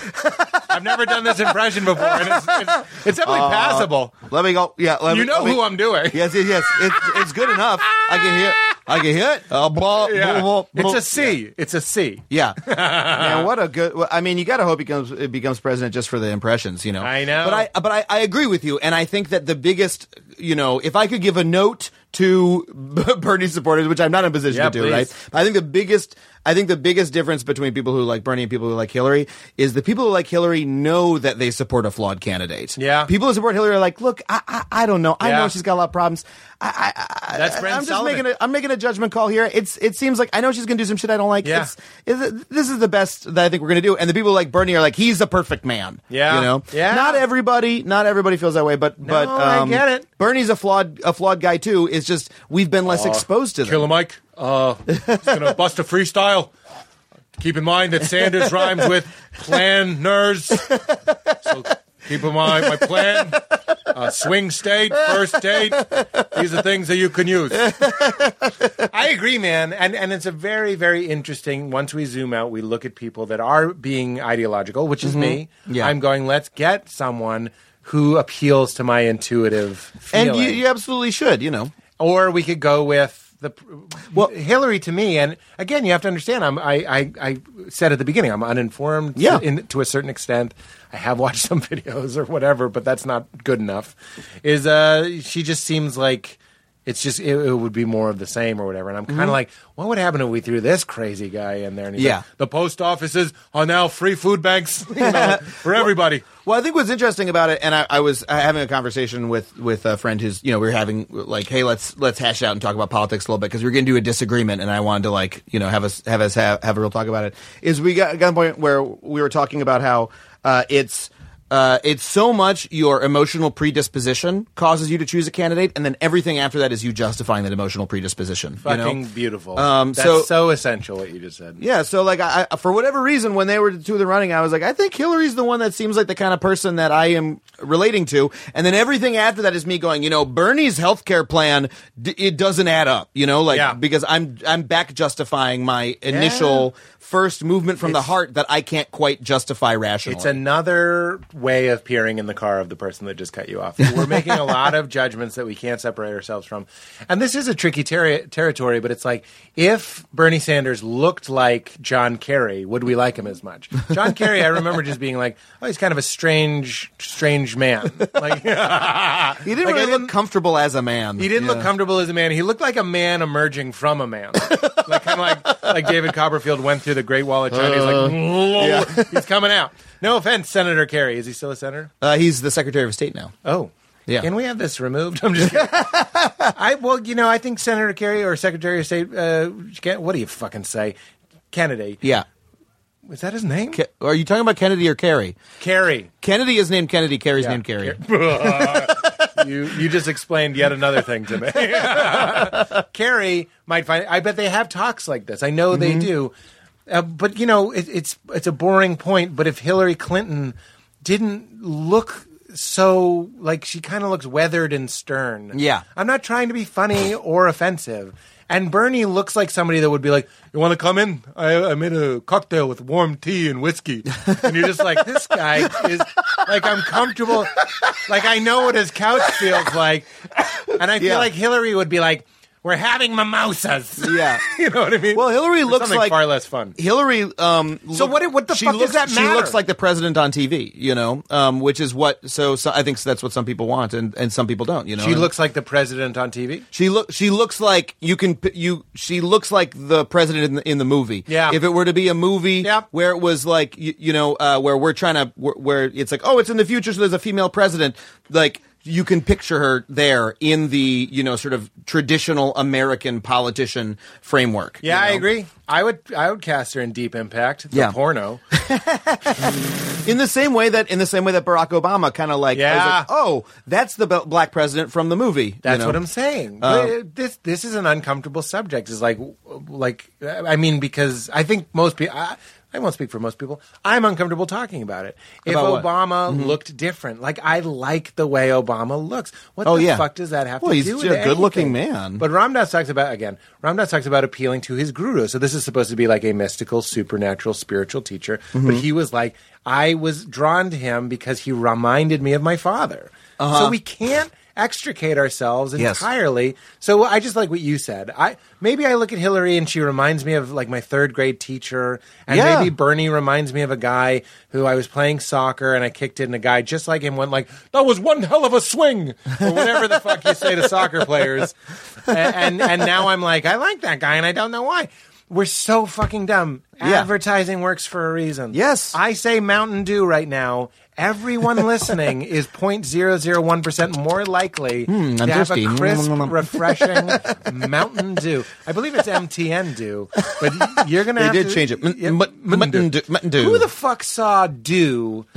on a mountain and was like, I know what to do with this idea.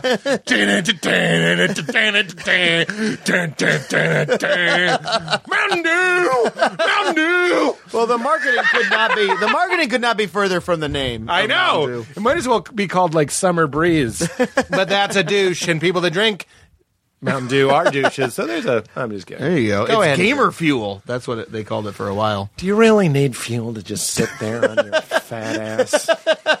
Wow, that was Gary Shandling.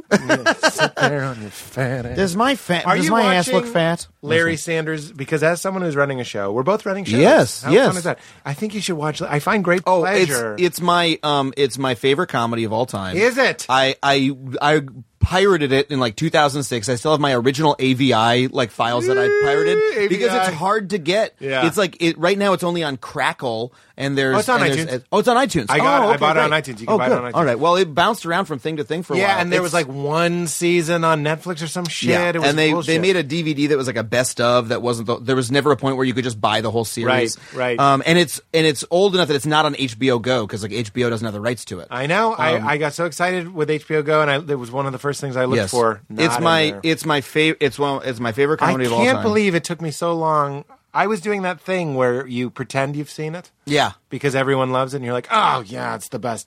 And then I started watching it after Gary was on the podcast, and if he if I had interviewed him before, all we would it's almost good Because Yeah. all I would have done is talk to him about Larry Sanders. And he Yes. has- he has a lot more to offer than just you know DVD. Commentary. It's one of the most underappreciated. Show. I- It's, it- unbelievable. The best character comedy of all time, I think, and the amount of insight like into Seinfeld. Like yeah, I- if I'm hearing you correctly, it's better than Seinfeld. And Oh, like, yeah. I, I, it's like what uh, you know these people and you're into it. Yes. but then here's something that I'm really fascinated, in, and I'm not really struggling with this. It's just an interesting thing when you're a comedian and you're in the business of pleasing people, and the next thing you know, if you're running a show. You're now like you're, you're kind of doing administrative work. Oh my god, yeah. What? It's crazy. It's crazy. Yes. So you got into this. I Yes. say this to the writer's room all the time as I'm like turning down a pitch or whatever it might be. And Yeah. I'm like, I got into this to like just kind of tell people Yes. happy, silly things Yes. and improve your day. And now I'm like, no, no, no, no, no, no, no, no, no. You know, like Yeah. what? Like, of course I'm nice about it, but what is that? Is that It's what's a it like bizar- over at your show? It's a bizarre learning curve, you know. I mean, like I am the, you know, I like run the show. You Yeah. know, I I have, uh, I mean, I have an incredible producer named John Wolf, who thank God is there to help me, like, you know, actually make the thing come in on. Is he your time, Rip but- Torn? Uh, yes, he's my, yes. No, we're we're like we- he also is a Larry Sanders show fan, and Yeah. we are like almost uh, uh, consciously Yeah. cultivating that Oh, you relationship. didn't ruin that one, Adam. Yeah. After every show, it was a great show. Like, it wasn't good. It was great. I'd pod- punch Garth Brooks in the face. if he- Rip Torn is incredible on He's that so show. Uh, good. and did you know? I'm sure you knew. Like a lot of times they didn't have time to do more than one take. Like a Oh, lot yeah. of it was like one take. Yeah, it's it, like a lot, a lot of like improvisation and like weird. I mean, it's um, show. but it's uh, it's yeah. I mean, it's really difficult because it's I'm you know I'm like the boss of the show and Yeah. I and I can't uh, I I sort of involve myself in everything, so I I have to like yes no, uh, like it. You kind of can't. You have this fantasy that you can just be like the the friendly, happy other comic in the room. Like Yeah. I'll just be another. Hey, no, I'm just funny, and I don't do any of the difficult stuff. And the thing is, if you don't do the hard, like boss like stuff, Yeah. you don't get it- you don't get your way. You, it I want to doesn't write come in out the way you emails. want. I want to write in emails sometimes. I'm writing as Boss Pete, Yeah, and then I answer their question. Now I'm writing as Friend Pete. I want to get ice cream with you this weekend because I work with my friends, and Yes. sometimes my friends need like. The best thing to do is to speak to them frankly, Yes. and be like, well, like let's say like I, w- I was talking to somebody about like uh, on another show, another thing, another person about like a writer's assistant wanting a script, and and that person being like, you have to. This is what they're talking about with hats. I have this new sympathy for bosses. Yeah. I never thought. Yeah.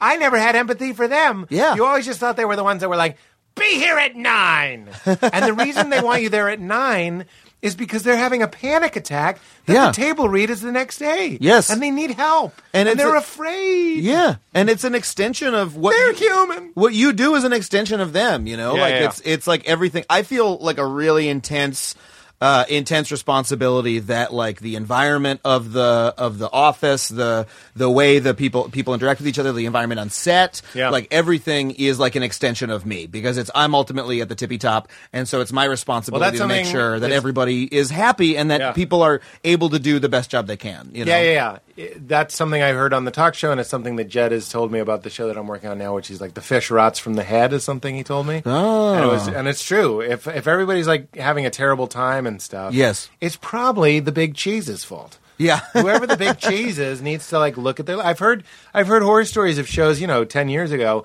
but shows where some star is is just like a big pain in the ass Yeah. and doesn't trust and doesn't delegate and doesn't empower. Yes. these are all things you'd learn in business school. Yes. So here come two fucking nightclub baloney pajonies. Yep. And I'm supposed to be like, I hear that, and we're going to keep that in play, and let's keep a you know let's keep a dialogue open. Like, Yeah. nobody fucking taught me this shit. You're just making it up. Yeah. But It's you like have it's- to, but you have to do it and, and take it seriously. I mean, I, I, I go back to you know just having uh, empathy for people and just trying to Well- you, you know make like like genuinely care about everybody working on the show. Yep. And that they're you know uh, l- the whole philosophy is just like hire people who are going to do the best job possible. You know, um, who who are really give a shit about their work. And it's easy to find people like that in Hollywood. Right. People who you know you They're hi- usually you holding hire, a stack of papers and they're looking a little frazzled, but they're early. yeah, exactly. I mean, everyone I mean, how many people are are there in Hollywood going like, all I want to do is write. That's all I want to do. I, that's all I care about. You know. Yeah. And they and they really feel it, and they want to be an artist about it. And so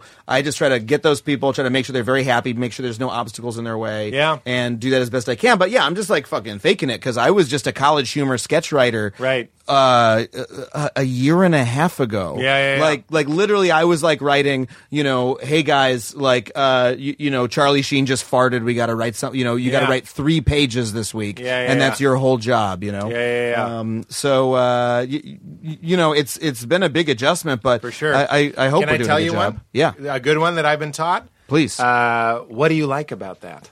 Ah, yeah. That's a good one. yeah. because you're trying to and I, I- you know i have a wonderful staff i should have opened with that we have Oren Brimmer, who's worked with me on everything. Oh, I love And Oren. Judah Miller is, uh, fr- of course, from College Humor. Judah Miller is running our room, and just everybody in the room is amazing, and I'm Yeah. so happy. I really am super, super happy. People that have been on the show: Beth Stelling, Jamie Lee, Eric Sloan. Oh, that's amazing. Really great room. They're great. And uh, so but I've learned that you need to walk that balance of being giving a quick no. Yeah. What if Pete kills somebody? Yeah. Okay. You want to say no. This isn't a show. This isn't Dexter. Pete Yeah. isn't going to kill anybody. But instead of going like if you go no, it's kind of like telling someone they can't park there. Yes. And now they're afraid. Yeah. And now they're not going to talk as much. Yeah, they So feel it's- they feel like okay, what I like isn't what Pete likes, so I'm not going to pitch what I like. and then I'm bad. And right? they- and- exactly. And then they're not pitching what they think is the best, and you Right. hired them because you you like what they think of, right, right, right. Or you say, "Well, what do you like about that?" Yeah. and you don't say, "What do you like about that?" You just, Exactly. well, what do you like about that? And that's something Judd taught me. It's just that like keeping it open. Pete kills somebody. Well, what do you like about that? I just want to see him do something bad. I, he's Yeah. such a goody goody. I'd like to see him. Well, maybe he could. Uh, Try heroin instead. You know, Yeah. you, like i- instead of sh- just shutting it down, and that's that's what I think is really interesting about. I, I, I agree. I mean, I try to, you know, leave in specific jokes that I know the writer likes, even if I don't, you know, even if I don't love it, I think is an important thing when I'm like revising a script, you know, it's like, I don't even get this reference, but the writer likes it. And Ah. Yeah. so that I'm going to, you know, I like that. Like that the- would happen with me on the room talk likes show. it, you just know. you do it because the room likes it, and then it would Yeah. become this fun because the writers would always stand off to my right, and I'd do their line, and it, I always sold it. But it's like Mm-hmm. Yes. Larry Sanders, I would sell it. And then I'd look to the writers, and if it worked, I'd almost like apologize with a smile. and if it didn't work, I'd look at them like, "Daddy knows how to drive." Such a fucking ego trip. That's but so it's stupid. But I mean, I, I I don't know. If this is what it's like on your current show. I, I but I'm sure it was on the talk show. Is isn't it? Is like the hardest thing is that you go from a comic who's just written for yourself to suddenly when you're doing a show, Writing for you're someone else. You're doing fi- well. You're doing 15 times as much content as you ever did before, Yeah, right? yeah. And so you need other people to help you write it. But then when it comes out of your mouth, it all has to be you. Yeah. you know what I mean. Yeah, yeah, And yeah. so it's like, how do I get other people to make more of me? Yeah. you know know and then uh, how do i how do i shape it you know like i i the thing that's been the hardest uh this this season is that i've uh, you know i have less time we're doing more and i have less time and so i'm That sounds like delegating season two. That's yeah what exactly Seasons two are. That's Yep. what seasons two are. exactly um but it's uh but how- you know how do we um you know how do i still have an investment in everything that we're saying like i want every topic that we do to be a topic that i personally give a shit about Yeah. you know Yeah. and that's tough when i don't i can't pitch we're doing 14 episodes i can't this 14 times 3 is the number what is it 30 40 something that's how many topics we're doing i don't know that many things right Yeah, now so yeah, that's yeah. why i need the writers but they need to be topics that i care about and so it's it's very Otherwise, you're hard going to be calibrating. like fake cheese. yeah Is there? What are you excited about ruining? I don't. This isn't morning radio. We're still just talking. But is there anything Oh, without of course. trying too hard that you're excited to ruin? yeah uh let's see um we're uh we're hopefully doing something about uh about environmental issues this this uh season we're we're scoping that Kind out of like right now. uh, what's his name? Shoes, the shoes guy. You did shoes? Shoe- the- oh, Tom, shoes. Yeah, Tom you did shoes. Tom shoes. A little, a little bit like that. I think there's a big. I think there's a big reality about um, uh, climate change that nobody talks about, which is that like. Uh, it's already fucking happening, and there's nothing we can do to stop. it. Like, like the very, Oh, really? the very basic, the very basic action of people on Earth. Right, every single thing that we do like affects the planet, right, in a very profound way. And uh, there's no reducing your footprint to zero. There's no, you know know, Really? th- there's no there's no saving the earth you know there's like it, over the next few hundred years the temperature on the planet will go up M- millions of species will go extinct, um, uh, and that like that's going to happen, and that we you know have to like uh, we, we, there's no not having an impact. There's choosing what kind of impact you want to have, you know, on on the planet. We uh, so it's like a very big idea. Sorry, I don't that's even too. know how to. I don't even know how to respond. to that. I'm sorry. I shouldn't have summarized the takeaway of what will probably be our season finale in 30 seconds. That was maybe a little bit of a big bite off. No, it's a, uh, you can take it out if you want. I hope you don't because it's interesting. But it's like, um, so it doesn't matter what we do. No, it does matter. It does matter. It matters crucially. So that that's that's the trick. We're like, how do we say that message without that being the takeaway? I see. Uh, it it matters. It it matters crucially. But um, uh, 'Cause you can there's- slow it down. you can slow it down. It's kind of You like can our shape own it. bodies. It's like you're gonna die. You could uh, eat eat more vitamins. You're still gonna die. Yeah. Is It- that the point? Um, yeah, more or less. It, it it's like we're having like uh, w- we're having an impact. It's like l- we're living in a house, right? If you're living in the house, the house is not going to stay the same as it was when you moved in, right? You're walking around, you're dinging stuff up, you're you know you're using it. right? yeah. And so you have to choose what the fuck do I want this thing to look like? Do I want it to be nice or not? You know? Yeah, yeah, yeah. And uh, so there's no like I'm just not going to touch anything ever, you know? Right, right, right. Uh, like where I'll just I'll just stay and then it'll be all exactly the same. No, it's you're you're using says it. a You're making thing use of it. that's that's Yeah. shitting and breathing and eating and Yes. even if there's no uh, plastic around everything you're e-, eating, you're still yes. doing things. You're still Yeah, exactly. There's some things you can't Yeah. escape. But we were brought up by we, we oh, th- this is something that might be in, that might be in the season. Um, we have this idea of natural of national parks, right? You go to a national park and oh my god, that's what it was like before humans came. You know what I mean? This is a wild area that people have done nothing to, right? That's not true at all. Um, every national park is managed human created landscape. Um, Yosemite, for example, when humans came to you know and, and what what's his face uh, the um, uh, the guy who- Daniel Yosemite. yeah, well, I forget his name now. He's the uh, uh, the the founder of the national park system, basically.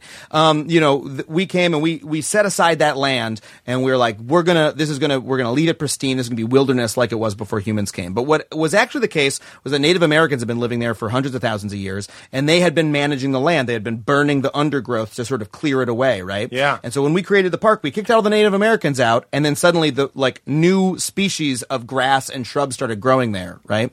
Um, and so That weren't we- being burned by them That anymore, weren't being yeah. burned by them, them anymore. So we profoundly shaped what that place is. So when you go to Yosemite and you look at it, it's not like a wild place. It's not like prehistoric. You know, Mm-hmm. this is a this is the way it looks is something that humans have created. Did we continue to trim all that bush? Uh, and no, stuff? it looks different now than it did when Native Americans were Oh. Yeah, were yeah, yeah. Uh, you know managing it in you know wherever the 1600s because they were indigenous to the ecosystem. Well, they were, but when they came, they changed it too. Yeah, yeah, you know, yeah. like when they came over the when they came over the land bridge or whatever, um, uh, they wiped out um, Is that an uh, the- ancient aliens reference?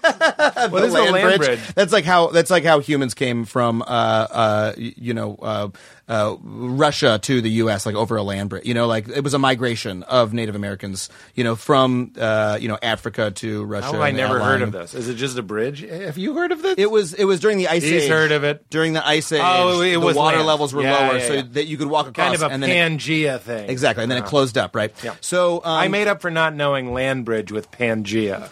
Uh, so you, you know, part of it is that Native Americans also did not live in concert with nature and did not live in a pristine natural environment that they preserved. They shaped the land just like anybody else. They caused many species to go extinct when they came to North America. Yeah. They uh, changed. You know what I mean? Like that. Like Interesting. humans create an impact. Right. Period. It's and like there's you- no. There's no. you there's The not a- Matrix. You Yeah. are a virus. You Exactly. are going to eat and spread Exactly. and reproduce and, And we need a fundamental awareness of that. No number of Prius driving is going to stop change from occurring. I feel a true detective impression coming out.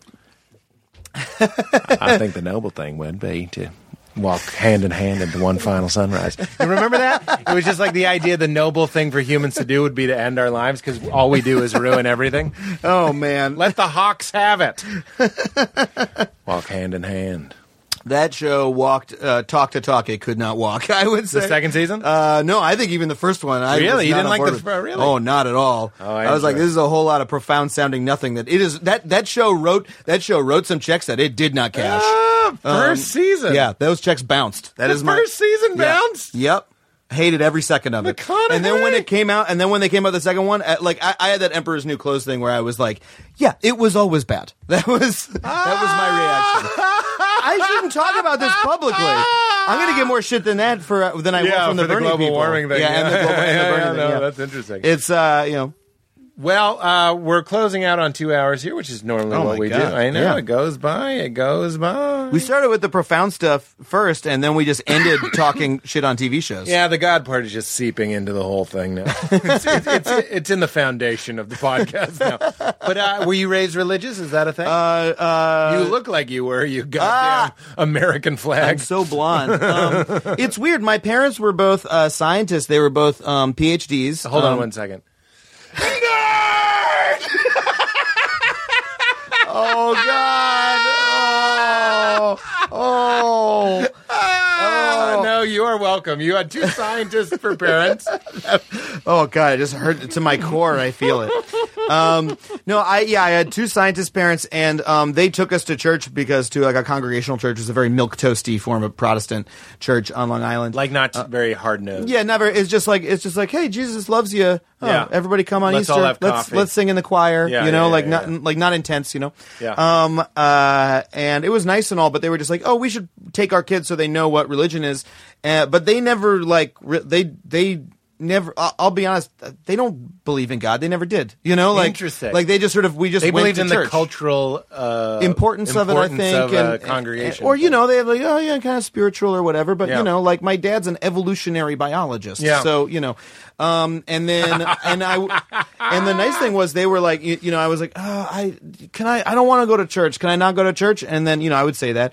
And then one day I woke up on Sunday and they hadn't woken me up, and I and I got out and they had gone to church without me. They were just like, okay, he doesn't have to go to church, and I never and I was like, ah yeah, it was like Home Alone, you know. Oh my God! Felt Oh, so good. I played video game. My sister was pissed because she still had to go to church, but you now know the love of Christ. You experienced it in that Yeah. moment. You're like, yeah! It doesn't get any better. That's fantastic. So yeah, I mean, I experienced religion, but it was just always like- I, I was always like, you know, it was just kind of like we're we're not really we're, we're not all believing this, are we? like we right, don't right, right, right. we we all we all know that this is. I mean, this is I- all a I almost story. feel you like know? that's pretty fantastic that you went in lightly. yeah. You still kind of got a, a taste for it or whatever, you know. Oh, yeah. So you took the sample. Yeah, And you were like, I don't. And really we didn't. Like and this. we were ser- like, we went to church every week, and so we, you know, I was the kind of kid where I was like, you know, on Christmas and Easter, I'd be like, oh, look at all the Christmas and Easter Christians, you know, Yeah. or whatever. but I didn't self. I, I was like, uh, we go every week, motherfucker. Right, right, like we right. sing in the choir, you Right, know. yeah. But. I never actually was like into it, you know. I Yeah, was yeah, never yeah. like there was no love of God in my And heart. I then was why- Mm-hmm. just like, oh, it's nice to go, you know. Where did that take you? Where are you now? Where am I now? Um, I, I mean, I uh, I would describe myself as, a, as an atheist, certainly. Um, uh, uh, but You can help us because I've been trying to represent my atheist weirdos better. Sure. I, I always am. Sure. because I, I uh, you know, I think they might be interested. in oh, and I really, I really enjoyed listening to, uh, uh, you know, um, I uh, when your I started listening to your podcast regularly. I really enjoyed hearing the perspective of a spiritual seeker, which is not something that I commonly had in my life. Oh, you that's know? fun. Thank you for saying Um, so. yeah, I didn't even know absolutely. you listened to the podcast. That makes Oh me yeah, yeah. I very listened to happy. it religiously for years, and Oh, now wow. I still listen to it quite often. So but with yeah. your family, but you're only kind of into it. well, I listen to yeah, I listen to it every single week. uh, well, for a I long sure time. I, it, it always means a lot when when uh, people who don't believe in God enjoy the show. That means, Oh, yeah. that means we're doing it properly. Um, but uh, so anyway, we, it's been coming up lately, and uh, I, I'm I'm glad it's, we seem to have a lot of atheists at the beginning of the podcast, uh-huh. and we haven't had a, a, a one in a while. Sure. I was going to say a good one. I just Ah, haven't had one. I'm in a while. real good one. I just feel like um, I'm very curious to hear about it. Uh, that sounds like I'm like make your case. Sure. I just want to know what your thoughts are. Oh, that's really interesting. You know, what's funny is I used to listen to, to this podcast and go like, "Here's what I would say to Yeah. this point," and now I forgot to prepare my no, atheist no, no. manifesto. Well, we can take it one thing at a time. You th- you feel like the evidence proves to know what what when we're saying God, what are we saying? A conscious being in the clouds. Yeah, I I Certainly not. have I I- you know I have a general predisposition to only believe in things that I have reason to believe in. Mm-hmm, You know, um, uh, for Mm-hmm. for some reason or another. You know, and so i- in terms of there being a you know an actual spiritual force with efficacy, right? That like has an has a real impact in the world and like who changes moves- things. Yeah, who, we who- can intercede with Yes. or intercede for us. Yes, who moves things around, um, uh, or or you know, a, a broader concept of a spiritual force that connects all people, or any you know any sort Right. of thing like that. It's like I I don't know. I mean, I'm looking around. I don't, I don't see it. Like I'm pretty pretty straightforward. Stuff's coming into my eyes and my head, and I am drawing conclusions based on it. And Right. so far. No, doesn't seem like any god around, you know. Right, right, right. Now I would n- now are I would say that I have uh, uh, experiences that other or feelings and emotions that probably other people would characterize as spiritual. I don't know that I do you use mean that by word that? that much. Um, You mean you get the chills? You get a Yes. a profound sense of I I being- think that here here's here's actually what I think, and I and and thanks because this is, thanks for giving me an opportunity to say it. Um, sure. I think that the uh, sort of quote scientific worldview, right, or the intellectual worldview of of looking at the world and you know trying to learn as much as we can about it and look at our place within it in a realistic, like all encompassing way, trying to you know hold the entirety of human knowledge in mind at once. You know, I find that to be a an experience that has just as much like beauty and spirituality and awe Mm-hmm. and all those senses as a um uh, as y- you know someone's uh, it. experience of God. You know, You know what's interesting? I just read this recently where I was like, this sounds like I'm putting science down, but I assure you I'm not. I think they're partners. I always have been uh, the spiritual pursuit and science. I just feel like uh, sci- the spiritual pursuit can be like a, a violin. It's like an emotional thing. It's a feeling. You're hearing violin, and science is the sheet music. That sounds like I'm taking some fun away, but I'm not. The sheet music is is how we have Mozart. You know what I mean? It's how we preserve and understand and and intellectualize and wrap our minds around. So they're definitely in the same. Uh, like this morning, listening to Richard Rohr talking about light being the only constant in the universe, even places that are dark.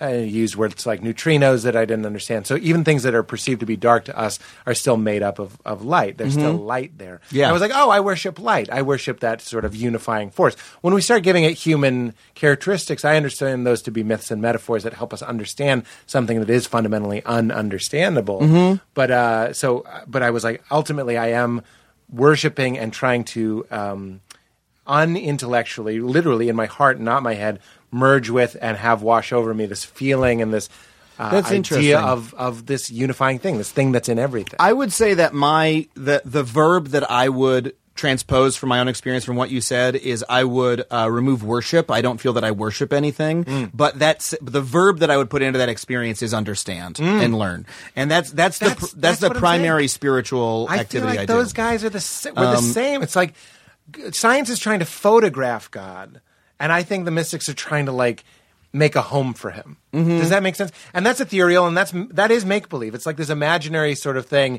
where I can quiet myself and be like. Come into this space that I think I'm making. It's all an Yeah. Mm-hmm. abstraction. And you guys, the science people, of course, I'm, w- I'm with you guys as well. And when I say photograph, that sounds cold. I, I, I feel the same yearning and reverence and wonder and Yes. awe in a gigantic telescope that's really doing the fucking work Yes. to pull this thing that I think not not necessarily consciously, but it begs not not asks, but is begging without words to be understood. Same side, Mm-hmm. Let me- same let- side, friendly I fire. agree. Let- let- th- this is what I, Well, think. I didn't mean we're firing. Th- this oh not at all Th- this is this is uh, the, the the number one takeaway for me and and scientists are are incredibly bad at advocating for themselves and that's why I'm I you know sort of my work as a comedian I think is to is to sort of bring these ideas to light um, is that like people always say well if you don't believe in God or religion or spirituality or a spiritual force I don't use any of those words if you don't use any of those words if you know what is the point of life what is the meaning of life what in what way are we remarkable you know in what in like I, I need purpose right that's what people want um so if if you look at what it means to be a human right that like if you if your belief about the world about the universe is that it's just particles molecules atoms floating around and bumping and interacting in different ways and that is the root level of reality there is nothing but that right There is nothing but atoms right most atoms coalesce in you know big chemical reactions like the sun right like stars you know these big burning chemical reactions or just balls of dead rock right on our little ball of rock right the conditions were so unique and specific that these molecules started to combine in ways that were self-perpetuating right and created you know sort of like reacting in ways that that move much faster than everything else. You know, life moves so much faster than the rest of the universe. You know, than like the the reactions and the changes and and you know all those things. And and started doing that so quickly and so readily that evolution started to occur. You know that that um that that the process started to operate in a way that made them more and more complex, a level of complexity that had never been seen before. Right? Because everything else is just rocks. You know, but we've got these incredibly complex little things. Those became so complex that the behavior of those combinations of molecules, us, right, started to become complex itself, right? Like instead of just the, the level of selection being breeding or, or evolution, it became uh, culture, language, you know? Um, and so we are made of that same sort of stuff as everything else, but what we are is. Um, so incredibly unique and uh, uh, it- you know so, like w- the level at which culture changes you know like on a daily or monthly basis is millions and millions of times faster than anything else changes in the universe you know um, so if you can you know when i contemplate like that reality you know that that is reality i am overcome with like a very deep sense of awe and um and beauty and reverence and that's something that you know like i want to write songs and poems to you know um, and so that is that is the experience and um, uh, y- you know that and so all the things that one needs you know the uh, the spiritual yearning you know like that people seek in spirituality um, to me that is self-evidently where that is. like i find all of that in that contemplation and that you know and that quest to understand um, uh, and yeah that's my that's my I think spiel that was gorgeous. that was gorgeous. Oh, good. I love that. How can you not be on the side of that? That's fantastic. and th- and and that's I can't belong to any sort of ideology or whatever it may be that isn't Mm-hmm. completely impressed and, and, and, moved by that. I and, love that. And here's the, here's the other flip side of it is that people say, um, you know, well, isn't there uh, beauty in not knowing, in that there's ineffable, there's something beyond ourselves that we can never hope to understand, right? Mm-hmm. That's something that you hear a lot when people talk about religion or spirituality. I, I say to that, no, no, there isn't. The beauty is that you can understand almost anything. That there, yes, there are things we don't understand. Those are the things that are yet to be understood. You know That's what that, Tim Minchin said. yeah. Oh, I, I used the word ununderstandable, and he went, uh, "Not yet understood." Yes, yes. I love I love Tim Minchin Yeah. because I think he's he's uh No, I, he's- I find him to be he's a great. kindred spirit in that way. you Yeah, know? he's fantastic. Um, but yeah, so that so that is the you know that that is like the quest, like that is the that is the project of you know life of my life, and I think of many other people's lives. I will take a passionate "What is this?" over "This is what it is" any day. Yeah. and I hope and uh, always continue. Uh, hope to have um, that ongoing curiosity and never and never really hit Can I stop. can I give you one more example? I, please. um, uh, a friend of mine, uh, uh, uh, I'll say Emily Heller. You know Emily Heller? Yeah. Um, uh, we were talking about like the lo- the show Long Island Medium, you know, and she was really into. It was a couple years ago. She was really into the idea of mediums. oh, you I've know? seen Long Island. Yeah. No, have I? I've seen Dead Zone.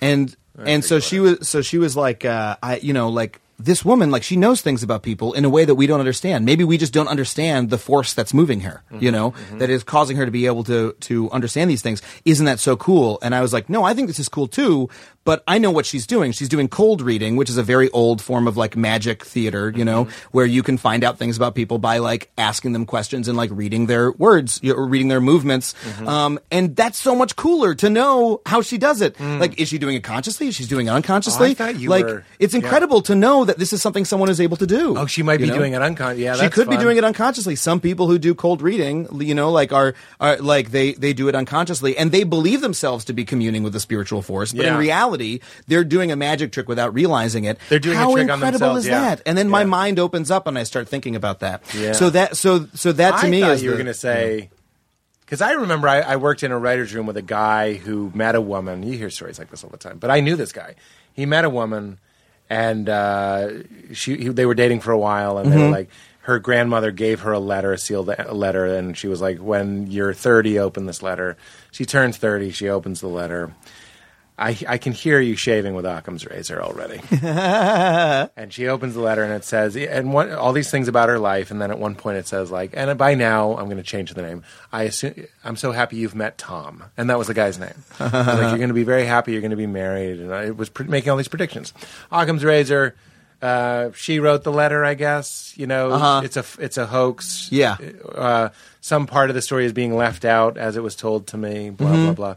They frame the letter letters very very important to them, and these are two science loving people Mm-hmm. with a with a I'm going to say kooky with love a kooky grandmother.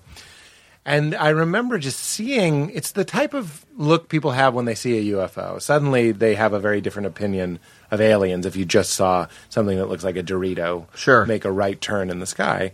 That's the look they had. And they were like, I think in 50 years, we'll have words for this. When we find the God molecule, when we, all, the God particle, excuse me, when we can start going into that next realm, as preposterous as microwaves were to people in the 1600s, so will psychic waves be to us aren't isn't it our job now in time to laugh at these phenomena even though there's countless reports of things like that e- every day i would have to guess certainly every week i i wonder if you're open to a scientific and tim minchin knowable it sounds far out Sure, sure, but but I don't have a predisposition about what the explanation is going to be, and if there's an explanation that is like more plausible in you know current time, You'll go with you know that what I one. mean? Then that's the one that I'll go with. You know, Yeah. um, there are certainly you, you know. he- here's the thing: is that um, uh, a lot of the things that people label in real life as ineffable and unknowable and being something that we cannot comprehend.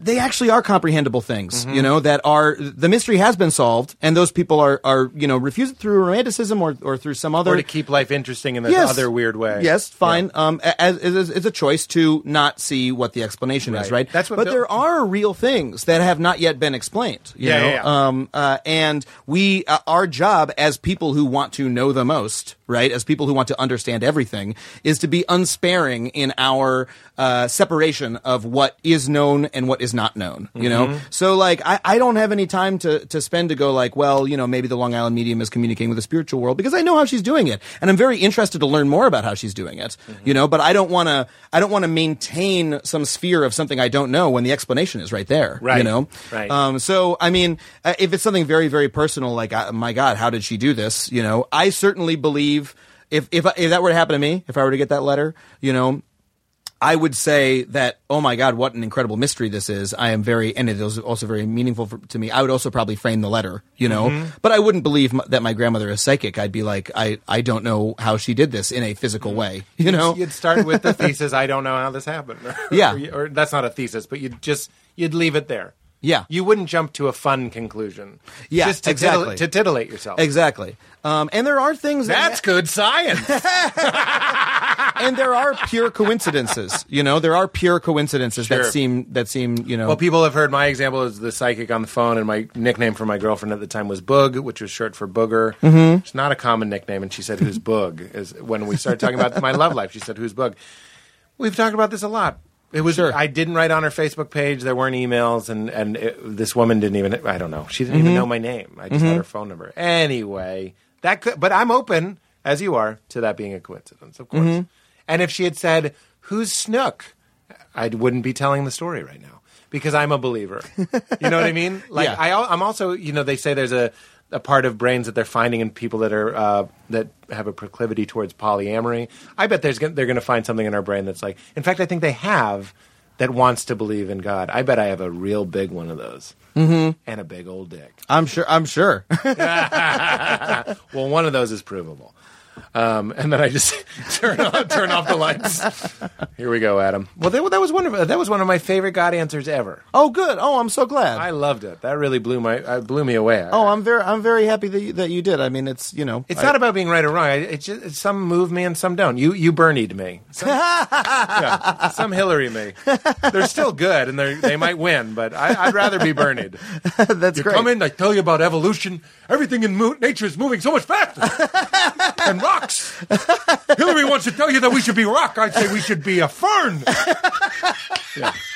Look at culture and pornography and four kinds of Cheetos and global warming. It's incredible. If he's, I mean, if that was his, if those were the the signs, I would be a Bernie man, Of course. Uh, a, bur- a burner, a burner man. A burner. Are you going to Burning Man this year? Bernie man? Yeah, everyone dresses up like Bernie does a lot, and then they burn an effigy of him. Bernie man. There's definitely going to be a lot of that at Burning Man. That's yeah, for yeah, sure. I'm a Burning Man. Yeah. Everybody, I'm, I would wager that everyone Mm-hmm. at Burning Man is a Burning Man. Which, even though we're going a little bit, no, we're not. Have you done psychedelics? Uh, oh yeah, yeah, yeah. You have? yeah. Um, I, mostly mushrooms. I love mushrooms. Okay, good. Mushroom- mushrooms are are incredible. I would love to be in your brain doing mushrooms. I, just think, I think it would be a delight. Oh. I think it's such a fun way to kind of get into a three dimensional uh, world of your brain and go, oh, that's how things work. And you're just like, Yeah. I think you have the right kind of brain. For It's that. really wonderful. I feel such a feeling of, of clarity and uh, and mindfulness. You know, uh, mi- mindfulness is a is a spiritual idea that I that I really relate to. Yeah. Um, and uh, which, by the way, is my you know uh, just speaking of religion, like that's the part of it that I that appeals to me. The part that has something to do with with uh, controlling my own mental state. What's a or- or- practical purpose? It's yes, a- exactly. It's a very pra- yeah, exactly. Um, It's like how everybody's into TM, transcendental meditation. It's like, why wouldn't you want to relax? Look at your blood pressure, uh, Yes, your blood exactly, pressure, and exactly. all the all the. Things. But I feel such a feeling of like it's uh, it's almost like enforced mindfulness when I take. I don't like to like see shit. I like to No, like, it is. just have that. You it's know, the presence drug. and I understand. Yes, exactly. And I understand. I, like uh, it's just when I take it, I'm like, oh, it's like very clear, like It- what I yeah. want to do, like. w- Everything that's been bothering me is just sort of something in my way, and I can just sort of pull the pull the Ron- branches Ron, aside. Ron Funches said it's like you're a rat in a maze, and mushrooms pick you up by the tail and let you see the maze, and then Yes. they, they put you back. Yes. but you're like, I saw the whole thing. I think there's cheese this fucking way. yeah, that's wow. That's an incredible way to put it. If you're going to do mushrooms, do them with someone you're, you love. Uh, s- make sure you reserve the whole day. Take less than you think you Yep. want. Is this- and wait longer than you think you should? Is this- If is- we're going to bring it up, I don't want someone to be like Pete said, take them. I love some terrible. I experience. love uh, I love that you have a disclaimer, that- but it's about how to have a good trip. I 'Cause just that's want you true. to have a good trip. Yeah. And, uh, d- you got to do it with someone you're comfortable throwing up or crying. And I wanted to do it before we started writing the season. Then we couldn't find the weekend, and I just sort of got. That's and I was me. like, you know what? We're in the middle of it now, and I, I don't think I can. I don't think I can go away on a trip when, right I- now. when they lay out the whole year and they're like, "This is when we're in post, and this is this, and then we'll write the next season in in, in success." I'm like, okay, so these weeks, that's when I'll trip my balls off. yeah, And I think that's I think important. this. Yeah, I I literally scheduled it. I scheduled it a month in advance, and then we had to cancel. And I was like, all right, that's fine. I'll just get high and go on a run, and that'll that'll get me a lot. Uh, but of the your same. show is trippy. That is, you go Yeah. like a high person at the airport goes. This is all theater. this is security theater. Like, Uh, Yes. That, uh, so Yes. that- another reason. I, I, love mean, your we're show. trying we're trying to have that you know we're trying to give that big broad perspective, and we're tr- we're yeah, Yeah. we're trying Zoomed to lift out. the rat out of the maze. You're and, zooming out. and zoom out, and and you know we're hey it, it's like it's a high idea, but it's like you know hey man we're all just animals walking around. You're right. Uh, that is the perspective that that that's- I and the show take on the world. But that's a Terrence McKenna thing: is that culture is an illusion. We're all buying into all of these presuppositions and all these assumptions. You know Mm-hmm. what I'm saying? So it's very. It's. It, I would say it's one of the definitions of liberty and liberation is to go like you realize you're just pretending to be Yes. a man or a, an American or a sports fan or a Republican or a Yes. comedian. It's all just kind of. And a, like looking at it the scientific way, we can say you're just a primate Mm-hmm. and we're just playing a game. And the mystical way, I would say, you're just awareness playing a game. well, it's very similar. The the other what I would say to that though is that culture is is an illusion. It's a consensual reality that we create for ourselves, but it also binds and controls us, and we don't have the ability to opt out of it entirely. you Yeah, know? that's You right. can't just bail and say I'm not participating in culture. You know, like Yeah. it has a physical it has a physical effect on you. and you it's know? not necessarily your friend. Yes. This is what's so fascinating about the trans movement. This is what's so fascinating about any anything that might be outside of quote unquote the norm is so interesting because you see someone going you see someone scaling the wall of culture Yes. and saying i'm going to knock it down from the other side and then we can build a better one and they're saying, and the culture, the culture we currently have is hurting me. That's right. And I need that we move it. You know that we that we take a lever and we move the culture in order that it be you know healthier for for, me. me. and people like me. And for yeah, people like me. And that's a real that's a real thing that we need to do. You Oh, know. we got to go. Oh, could have told me that a week ago. I'm just kidding. You did. You did tell me that a week ago. Oh, they're here now. They're mad. What podcast is it? yeah. Which podcast? What is it? Dining with Doug and Cameron. Dining with Doug and Karen. Boy. So when's the Doesn't, hardest time doesn't you sound, left? doesn't sound as good as this. well, I, then I, I guess we, we have run out of time. That's that's never happened. But let- out of respect for Doug, uh, and listen to Dining with Doug and Karen. of course. Yeah. Well, thanks for coming. Of course. Uh, That was this has been amazing. my pleasure. I've been I've been dreaming of doing this show for years. Well, I'm so. sorry I had to bail on you twice, but you know No. how it is doing a show. I think No, you it's fine. understand. Yeah, and, Uh, absolutely. would you say keep it crispy? And- I would. Oh yeah, yeah, yeah, yeah. Oh my god. Ooh, I gotta get ready. I gotta get ready. Please keep it crispy. Ooh, it's also gonna do it say. as a sign off to the show. Oh, oh Like, yeah. I'm Adam Conover. Oh yeah, yeah. Uh, uh, Oh yeah, yeah, yeah, yeah, yeah. Yeah. Well, I'm Adam Conover asking you to keep it crispy. hello. When I do my character, it's sort of more up here. You know, this is the character version of me.